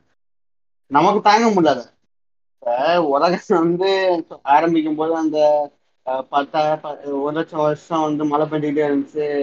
அப்புறம் இன்னொரு ஒரு லட்சம் வருஷம் வந்து வெயில் அடிச்சுட்டே இருந்துச்சு அப்படின்னு சொல்லுவாங்கல்ல. அதனால உலகத்துக்கு ஆக போறது இல்லை. நம்ம நம்ம தான் சாக போறோம் கடைசியில. நம்ம பண்றதுக்கு நம்ம சம்பளம் அதாவது இது சில பூமர் தயலிங்க இல்ல யாராவது சொல்லணும் அப்படின்னா கர்மா இஸ் பூமராங் ப்ரோ கர்மா உங்களை பழிவாங்க அப்படி அது கூட நான் மன்னிச்சிடுவேன். சில பேர் வந்துட்டு கர்மா என்னன்னு கேட்டா நியூட்டன் தேர்ட்லான்னு எனக்கு ரிப்ளை பண்ணுவாங்க. அவங்களெல்லாம் பார்த்தாலே அப்படியே உமாயு வருதான் என்ன ட்ரிகர் தான் ஆகுறேன். இல்லடா கர்மா நீ க- நீ கர்மா பண்ணதுக்கு எதுக்குற அந்த அனிமல்ஸ் தான் சாகணும். நீ ஓம் ஓம் ஓம் இதை சொல்லணும்னா வாயில்லா ஜீவன் அது சாகணும்? நிறைய விஷயம் அதாவது இப்ப நீங்க கிளேசியர்ஸ் உருகிறத பத்தி கேட்டீங்க இல்லையா இப்போ கிளேசியர்ஸ் உருகிறதுனால திரும்பியும் ரீயா வந்துட்டு அந்த இடத்துல வரும். அதாவது ஃபெர்மோஸ்ல நிறைய பாக்டீரியாஸ் இல்ல வைரஸ் எல்லாம் திரும்பி ரீஆக்டிவேட் ஆகும். ஃபெர்மோஸ்லாம் என்னன்னா அதாவது உறைஞ்சிருக்க பனியில. கம்ப்ளீட்டா எப்பவுமே உறைஞ்சிருக்க இடம் வந்துட்டு இப்போ நிறைய அப்படியே உருகி அப்படியே இதாயிட்டு ஸோ அதை தான் ஃபெரமோஸ்டும்பாங்க அதுல இருந்து சில டிசீசஸ் வரக்கு சாய்ஸ் இருக்கு. இது எல்லாத்தையுமே ரிசர்ச் ரிசர்ச் இது எல்லாத்தையுமே ரிசர்ச் பண்ணியிருக்காங்க நிறைய பேர். ஸோ அது மட்டும் இல்லாமல் இப்போ கிளேசியர் உருகிறத பற்றி சொன்னீங்க இல்லையா? ஸோ இப்போ உருகிட்டு திரும்பி அந்த இடத்துல புதுசா பனிப்பாறை முளைக்குதுன்னு வைங்களேன். ஐ மீன் உருவாகுது அப்படின்னா அது வந்துட்டு பாத்தீங்கன்னா ஃப்ரெஷ் சைஸ்ல எங்க ஐஸா இருக்கும். ஓல்டா இருக்காது. ஸோ இது என்ன ஆகும்னா இன்னும் வல்னரபிள் திரும்பி ஈஸியா உருகி ஆரம்பிச்சு. ஸோ இந்த மாதிரி உருக உருக என்ன ஆகும் அப்படின்னா நிறைய சீ லெவல் அப்படியே ரைஸ் ஆகிட்டே வரும். ஒரு காலத்துல என்ன ஆகும்னா அப்படியே வேர்ல்டு அப்படியே சம்மஜாக ஸ்டார்ட் ஆயிரும். இது எல்லாமே நடக்க தான் போகுது. இப்போ நம்ம கண்டினியூ பண்ணிட்டே இருந்தாங்க சரி இப்போ நான் வந்துட்டு ஒழுக்கமா எமிஷனை கண்ட்ரோல் பண்றேன் எல்லாம் பண்றேன் அப்படின்லாம் நினைச்சா கண்டிப்பா முடியாது. ஒவ்வொரு சின்ன சின்ன ஸ்டெப்பா தான் எடுத்து வச்சு இதுல நம்ம நம்மளோட ஒவ்வொரு பங்குமே ரொம்ப முக்கியம் தான் கண்டிப்பா. அதாவது நம்ம பண்ற ரெண்டு வருஷம் பண்ண மூணு வருஷம் பண்ணல எதுவும் இல்லை. கண்டினியூஸா நீங்க பண்ணாதான் யூ கேன் ஸ்டாப் இந்த நெட் ஜீரோங்கிறதா நம்மளோட டார்கெட்டே மெயினா தெரிஞ்சு உங்களை ஒன்னால ஒண்ணு உன்னால உருப்படியா ஒரு விஷயம் பண்ண முடியும்னா தயவு செஞ்சு குழந்தை பெற்றுக்காத. உன்னால முடிஞ்சுச்சுன்னா. உன் வீட்டுல உனக்கு ஃப்ரீடம் தராங்க அப்படின்னு உனக்கு தோணுச்சுன்னா தயவு செஞ்சு குழந்தை பெற்றுக்காத. ஏதாவது குழந்தை அடாப்ட் பண்ணி வளர்த்துக்க வளர்க்கணும். இல்லாட்டி தனியாவே இருந்து தனியாவே இருக்கு தப்பே கிடையாது. ஏன்னா இல்ல இல்ல அப்படி சொல்ல முடியாது நம்ம. இல்ல இல்ல நம்ம வந்து. அவங்க நான் தான் சொல்றேன்ல உன்னால முடிஞ்சா ஒரு நிறைய இது- நிறைய இது கம்பல்சன்ல தானே வருது. எனக்கெல்லாம் விருப்பம் கிடையாது. எனக்கு வந்து என்னோட என்னோட என்னோட பார்ட்னருக்கு விருப்பம் இருந்துச்சு அதை மதிக்க என்னால மதிக்க முடியும். ஆனா ஒரு மூணு கூட ஒரு இல்ல ஒரு என் பாட் நம்ம நம்ம பாட்டி நம்ம நம்ம பாட்டி பண்ண தப்புங்க தான் இதெல்லாம். பாட்டி தாத்தாவும் பண்ண தப்புங்க இதெல்லாம் ஏழு குழந்தை எட்டு குழந்தை ஒரு ஒரு ஃபேமிலிக்கு இருந்ததுனால இந்த பாப்புலேஷனோட தாங்க மிகப்பெரிய தெரிஞ்சு இதுக்கு அஃபெக்ட் ஆகுது. இதோட இதோட எஃபெக்ட்டுக்கு காரணம் மிக- மிகப்பெரிய காரணம் பாப்புலேஷன் தான் என்ன என்னோட கருத்து. அத கொஞ்சம் ஒரு ஒரு எப்பவுமே ஒரு பாப்புலேஷன் இருக்கணும்ல. விருப்பம் இல்லாதவனும் இருக்கதானே செய்யறான் அவனை அவனுக்கு அவனை வந்து வற்புறுத்துறாங்கல்ல. அந்த பாப்புலேஷனை ஃப்ரீயா விட்டாலே நிறைய சேஞ்ச் தெரியும் என்னை பொறுத்த வரைக்கும். கண்டிப்பா. பாப்புலேஷன் டென்சிட்டி தான் ஒரு முக்கியமான காரணம். கிட்டே. ஆகணும். பாப்புலேஷன் டென்சிட்டி இல்லைன்னா இவ்வளவு பிரச்சனை கிடையாது. சைனால வந்துட்டு ஒரு ரூல் இருந்து ரெண்டு குழந்தைக்கு மேல பிறந்தா நீங்க வந்து டாக்ஸ் பே பண்ணணும். அதானே? ஆமா ஆமா அதாவது ஒரு. குழந்தைக்கு மேலேயே பிறக்க கூடாது மேக்ஸிமம் உங்களுக்கு அதோட ஒன் சைல்டு தான் சைனால அதாவது அதை அபாலிஷ் பண்ணாங்க திரும்பி போட்டாங்க. அதாவது நீங்களால உங்களால ஒரு குழந்தைக்கு மேல பெத்துக்க முடியாது சைனால அப்படி பெத்துக்கிட்டீங்கன்னா உங்களுக்கு ஃபைனு டாக்ஸ் போடுவாங்க அந்த ரெண்டாவது குழந்தைக்கு. அது மாதிரி. பட் இந்தியால வந்துட்டு பாத்தீங்கன்னா எந்த வித பாப்புலேஷன் கண்ட்ரோல் கிடையாது செக்ஸ் எஜுகேஷன் கிடையாது கான்ட்ராப்சி டிவைசஸ்னா என்னன்னு தெரியாது. அதுக்கப்புறம் காண்டம் காண்டம்னு சொன்னாலே நீங்க கெட்ட பையன் கெட்ட பொண்ணு. கெட்ட வார்த்தை பேசுறான் பையன். பார்த்து. வீட்டுல வார்த்தை சொல்லி வைங்க ரொம்ப கெட்ட பையன். இந்த மாதிரிலாம் இருக்கக்கூடாதுங்க அப்படின்னு சொல்லிடுவாங்க ஸோ என் ஒரு அவேர்னஸ் மயிரும் ஒரு மயிரும் கிடையாது. ஆக்சுவலா சொல்லணும்னா. சைனாவோட பாப்புலேஷன் டென்சிட்டி ரொம்ப கம்மியாகிரும். இதுக்கு ஏன்னா வந்துட்டு நான் கூட இப்போ ரீசெண்டாக ஒரு ஆர்டிக் என்னன்னா சைனாவில் வந்துட்டு பொண்ணுங்களுக்கு கல்யாணம் பண்ணவே இஷ்டம் இல்லையா? ஆக்சுவலாக சிக்ஸ்டி இயர்ஸில் வந்துட்டு சைனால இல்லாத அளவுக்கு இப்போ பாப்புலேஷன் டென்சிட்டி கம்மியாயிருக்கு அப்படின்னு சொல்லிட்டு. முடிஞ்சா நாங்கள் சைட்டோனியம் ஆர்டிக் பேஜில் போஸ்ட் பண்ணுறோம் ஸோ சைன் சைனால வந்துட்டு எந்த பொண்ணுக்கும் கல்யாணம் பண்ணிக்கவே பிடிக்கலையா? ஸோ பாப்புலேஷன் டென்சிட்டி கம்மியாக தான் ஆண் மகள்லாம் வந்துட்டு பொண்ணுங்களை தேடிட்டு இருக்காங்க அப்படின்னு ஒரு ஆர்டிக்கல் எழுதியிருந்தாங்க பிபிசில இருந்து. ஸோ கொங்கான்ஸ் கொங்கான்ஸ் சொல்றாங்களா? ஐ கேன் ஃபீல் எனக்கு ஒரு பூசணிக்கா போதும் நண்பரே. இல்லைங்க நான் சொல்றேங்க நீங்க இந்த போன ஜென்ரேஷனோட நம்பர் ஆஃப் சைல்டுக்கும் இந்த இந்த ஜென்ரேஷனோட நம்பர் ஆஃப் சைல்டுக்கும் எனக்கு தெரிஞ்சு நம்ம அப்பா அம்மா காலத்திலேயே பெரிய டிஃபரன்ஸ் காட்டு காட்டுதுன்னு நினைக்கிறேன் இந்தியாலயே. ஒரு ஏழு குழந்தைல இருந்து ரெண்டு குழந்தை வந்து டிஃபரன்ஸ் தானே? ஏழு கண்டிப்பா கண்டிப்பா. அதாவது. World's most dense densest country எது அப்படின்னு பாத்தீங்கன்னா நைஜீரியா தான். அதாவது ஒரு ஆளுக்கு ஆறு குழந்தை கணக்கு இருக்கு கிட்டத்தட்ட. ரொம்ப டென்ஸான ஒரு கண்ட்ரின்னு வச்சுக்கோங்களேன். பாப்புலேஷன் டென்சிட்டி ரொம்ப ஜாஸ்தி நைஜீரியால ஸோ நம்ம பாப்புலேஷன் டென்சிட்டி கம்மி பண்ணணும்னு வச்சுக்கோங்களேன்.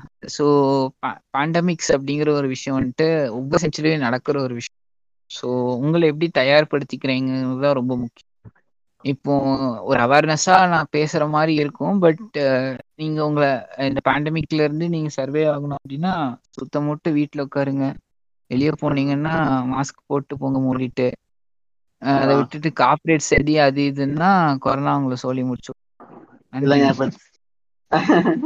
இப்ப இப்ப நீங்க நீ வந்து இப்ப நீ இல்ல நான் ரெண்டு குழந்தை மூணு குழந்தை தான் பெத்துப்பேன் நான் வந்து வீர வீர ஆம்பளண்டா மயிர்னா சொன்னீங்கன்னா இல்ல நாளைக்கே நீங்க இப்படி பண்ணீங்கன்னா இல்ல உனக்கு குஞ்ச வெட்டி விடுறத தவிர வேற வழி இல்ல இல்ல இல்ல கொஞ்சம் ஏற்றி விடலாம் அது இல்ல. ஆனா. நீ இப்ப இப்படி பண்ணிட்டே இருந்தேன்னா இயற்கை லைட்டா பூட்டி செக் பண்ணுச்சுன்னா எல்லாம் காலி இப்ப அதான். பாத்துக்கிட்டு இருக்கோம் ஒண்ணும் இல்ல. ஒரு இந்த இது கிளைமேட் சேஞ்ச்னால என்ன ஆகும்? Summer will be more hotter winter more cold அதிகமா மழை பெய்யறது அதிகமா பெய்ஞ்சு ஃப்ளட் வரும். வெயில் காலத்துல பெய்யற கொஞ்சம் மழை பெய்யாம போயிடும். அப்ப என்ன ஆகும்? நீ என்ன செத்து போவ? நீ இப்ப அதிகமா பெத்து போட்டதும் செத்து தான் போகும் கூட. வேற எதுவும் பண்ண முடியாது. நீ கூத்த மூட்டு. இருந்தீங்கன்னா எல்லாம் கொஞ்சம் நார்மலா பேலன்ஸ் பண்ணி கொண்டு போகலாம் சொல்லுங்க ஐசன் உங்களோட ஃபைனல் கருத்தை சொல்லுங்க. ரொம்ப சிம்பிள் தான் ப்ரோ நம்ம வந்துட்டு யாரையும் ஓவர் ஹைப் பண்ண வேண்டாம். அதே மாதிரி நம்மளோட ஒர்க் நம்ம பார்த்து கரெக்டாக பார்த்துட்டு போயிட்டே இருக்கலாம். நம்மளால முடிஞ்ச அளவுக்கு கார்பன் எமிஷனை எந்த அளவுக்கு கட்டுப்படுத்த முடியுமோ அந்த அளவுக்கு பண்ணணும். ஸோ இப்போ நான் ரொம்ப சிம்பிள் தாங்க நான் சொல்றது. ஒன்றும் இல்லை. முடிஞ்சா உங்க வீட்டில் ரெண்டு மரம் மூணு மரம் வைங்க. நான் ரொமான்டிசைஸ் பண்ணுறேன்னு இல்லை. முடிஞ்ச அளவுக்கு மரம் வாங்கிக்க ட்ரை பண்ணுங்க. உங்களுக்கு கார்பன் ஃபுட் வேல்யூவை கம்மி பண்ண ட்ரை பண்ணுங்க. பப்ளிக் டிரான்ஸ்போர்ட் யூஸ் பண்ணுங்க. இது எல்லாத்தையுமே வந்துட்டு ஒரு ஃபைவ் மார்க் கொஸ்டின் மாதிரி நான் திரும்பி சொல்லணும்னு அவசியம் இல்லை. இது எல்லாமே உங்களுக்கு தெரியும். பட் அதை ஃபாலோ பண்றதே இல்லையா கொஞ்சமாச்சு முடிஞ்ச அளவுக்கு அதை ஃபாலோ பண்ண ட்ரை பண்ணுங்க. மற்றபடி இந்த கிளைமேட்டிக் சேஞ்ச்லயோ இந்த குளோபல் வார்மிங் விஷயத்துலயோ நம்ம முடிஞ்ச அளவுக்கு சின்ன பண்ணாதான் அதை மா ஆஹ் அதை விட்டுட்டு ஆஹ் ஒண்ணுமே பண்ணாம வாய் பேசுறவங்களுக்கு சொம்படிக்கிறதும் இல்ல முட்டாள்தனமா உங்க உங்களே இன்ஃப்ளூயன்ஸ் எல்லாத்தையுமே இப்போ பொதுவாகவே இப்போ சோசியல் கருத்து வருது அப்படின்னு நம்பாதீங்க. யா முட்டாக்குத்தனமா அந்த கருத்து என்ன கரெக்டா தப்பான்னு யோசிச்சு பாருங்க. இப்போ குளோபல் வார்மிங்கை பத்தி எவ்வளோ தவறான கருத்து பரவி நான் வாட்ஸ்அப்பை திறந்தாலே என்கிட்ட டெய்லியும் வந்துட்டு இது ஃபேக்கா ட்ரூவான்னு கேட்குற மாதிரி ஒரு மூணு நாலு மெசேஜ் வரத்தான் செய்யுது. ஸோ எப்பவுமே கருத்துக்களை நல்லா உணர்ந்து படிச்சு பாருங்க. இல்லை யாராவது நல்லா தெரிஞ்ச ஒரு ஆள் இருந்தால் அவர்கிட்ட கேட்டு பாருங்க.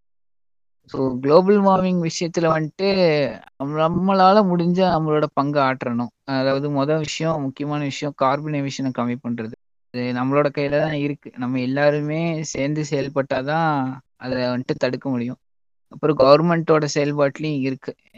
கண்டிப்பா முடியும் தான் பட் நம்ம எல்லாருமே வந்துட்டு க்ரோவிங் ஃபேஸ்ல இருக்கோம். டெவலப்பிங் கண்ட்ரிஸ் ஸோ அதுல இருந்து க கட்டுப்படுத்துறதுங்கிறது எந்த அளவுக்கு சாத்தியம் தெரில ஒரு ரொம்ப சிம்பிளா சொல்லணும்னு வைங்க.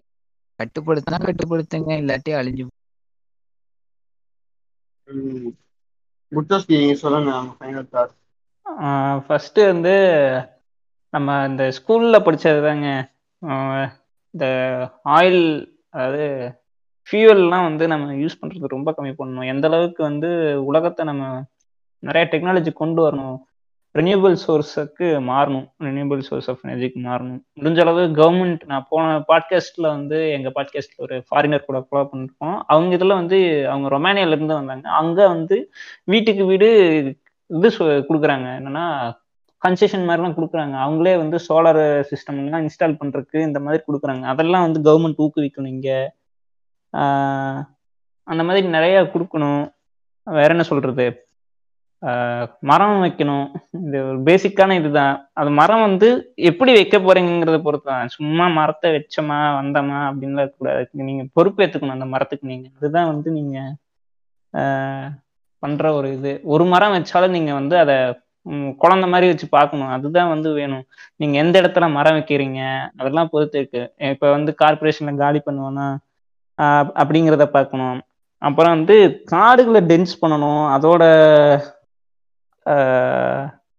இதெல்லாம் தான் நீங்க பயோடைவர்சிட்டியை காப்பாற்றணும் அதுதான் ரொம்ப முக்கியம். கீஸ்டோன் ஸ்பீசிஸ்லாம் சொல்லுவாங்க. அந்த ஸ்பீசிஸ் இல்லைன்னா அந்த ஒரு காடே இருக்காது. அந்த இக்கோசிஸ்டமே இருக்காது. அதுங்களை வந்து நீங்க எப்படி பாதுகாக்கணும்? அதுங்கெல்லாம் தான் ரொம்ப முக்கியம்.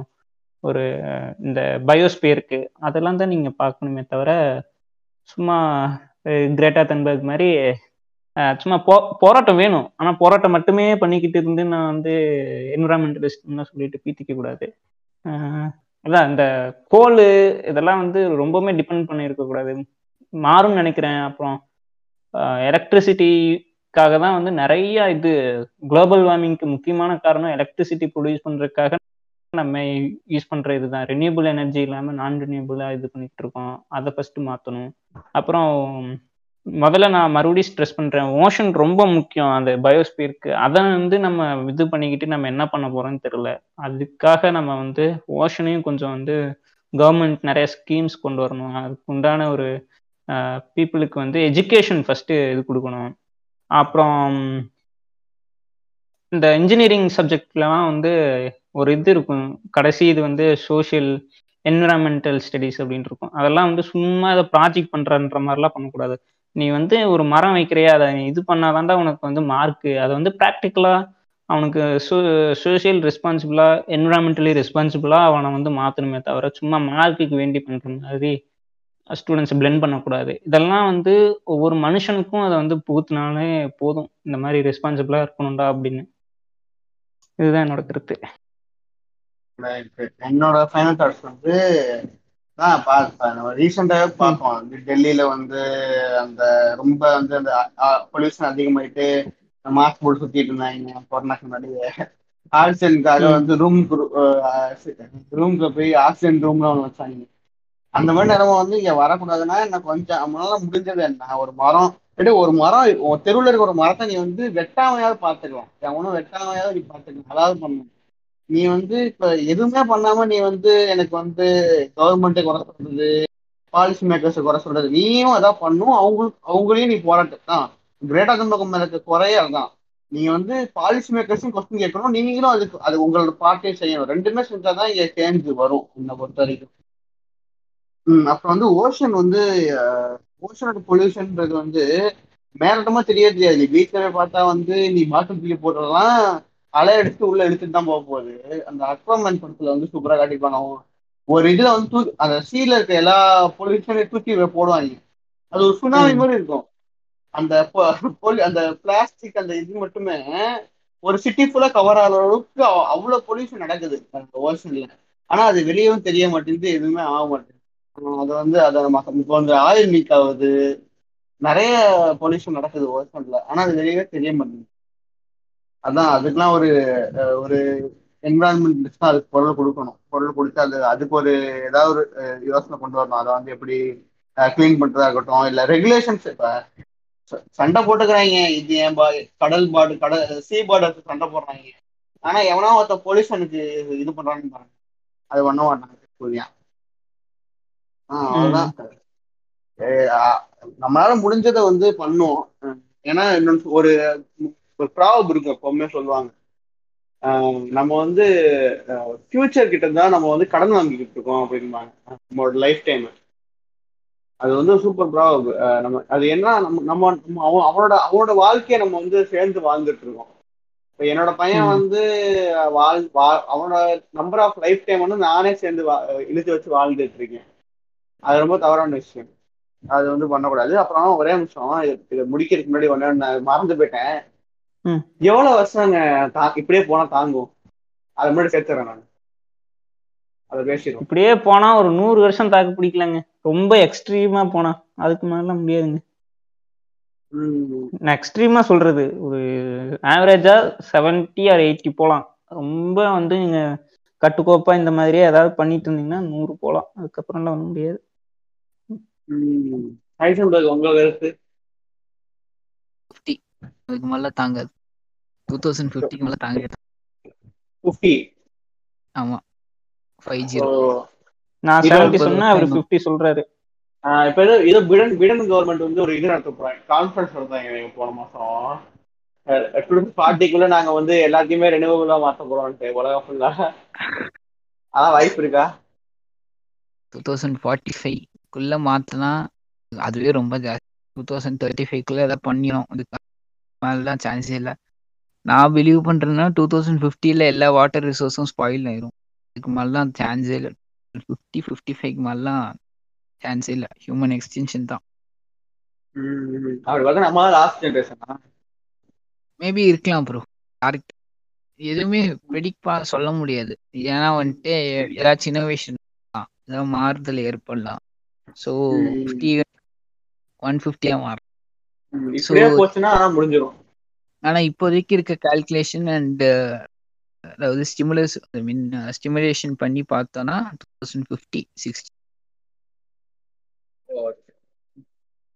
அதுதான் இதுதான் நம்ம ஃபைனல் தாட்ஸ் அதுதான் bro. ரொம்ப நன்றி. இந்த டாபிக் வந்து பேசணும் பேசணும் பேசணும் நான் நினைச்சிட்டே இருந்தேன். ஏன்னா இல்ல. இல்ல இது எங்க பாட்காஸ்ட்லயே வந்து செகண்ட் சீசன்ல வைக்கலாம்னு இருந்தோம். எப்படியோ உங்க புண்ணியத்துல வந்து உங்களுதுலயே பேசியாச்சு. பரவாயில்ல. நம்ம பேசி நிறைய. பேசணும் ப்ரோ அது மாதிரி. ஏன்னா நம்ம ஒரு நம்ம கிட்ட ஒரு பயமும் இருக்கு. எல்லாருக்குமே தெரியுது. ஆனா எவனுமே பேச மாட்டான் பாருங்க. எல்லாருக்குமே தெரியும். உலகம் அழிய போதும்பாங்க. எல்லாமே பண்ணுவாங்க. ஆனா எல்லாமே கான்ஃபிடன்ஸ் பேசுவாங்க. ஒரிஜினலா அழிய போறத பத்தி பேசவே மாட்டாங்க. அழிய நம்ம அழிய போறோன்றத பேச மாட்டாங்க. ரைட் ஓகே ரொம்ப தேங்க்ஸ் பிரதர் வந்ததுக்கு ரொம்ப நன்றி. ஐசன்பர்க்கும் ரொம்ப நன்றி. ரொம்ப நன்றி ப்ரோ எங்களை. கூப்பிட்டதுக்கு ரொம்ப நன்றி. ரொம்ப நன்றி இந்த ஆப்பர்ச்சுனிட்டிக்கு. இன்ஃபர்மேஷன் மழையை நினைச்சதுக்கு ரொம்ப நன்றி. ஏன் ப்ரோ நீங்க நினைக்கிறேன். பெர்மிஷன் ரைட்டு தியாக தலைவி கிரேட்டாவை வணங்கி பாட்காஸ்ட நிறைவு செய்யறோம். நன்றி. நன்றி நன்றி வணக்கம். நன்றி வணக்கம்.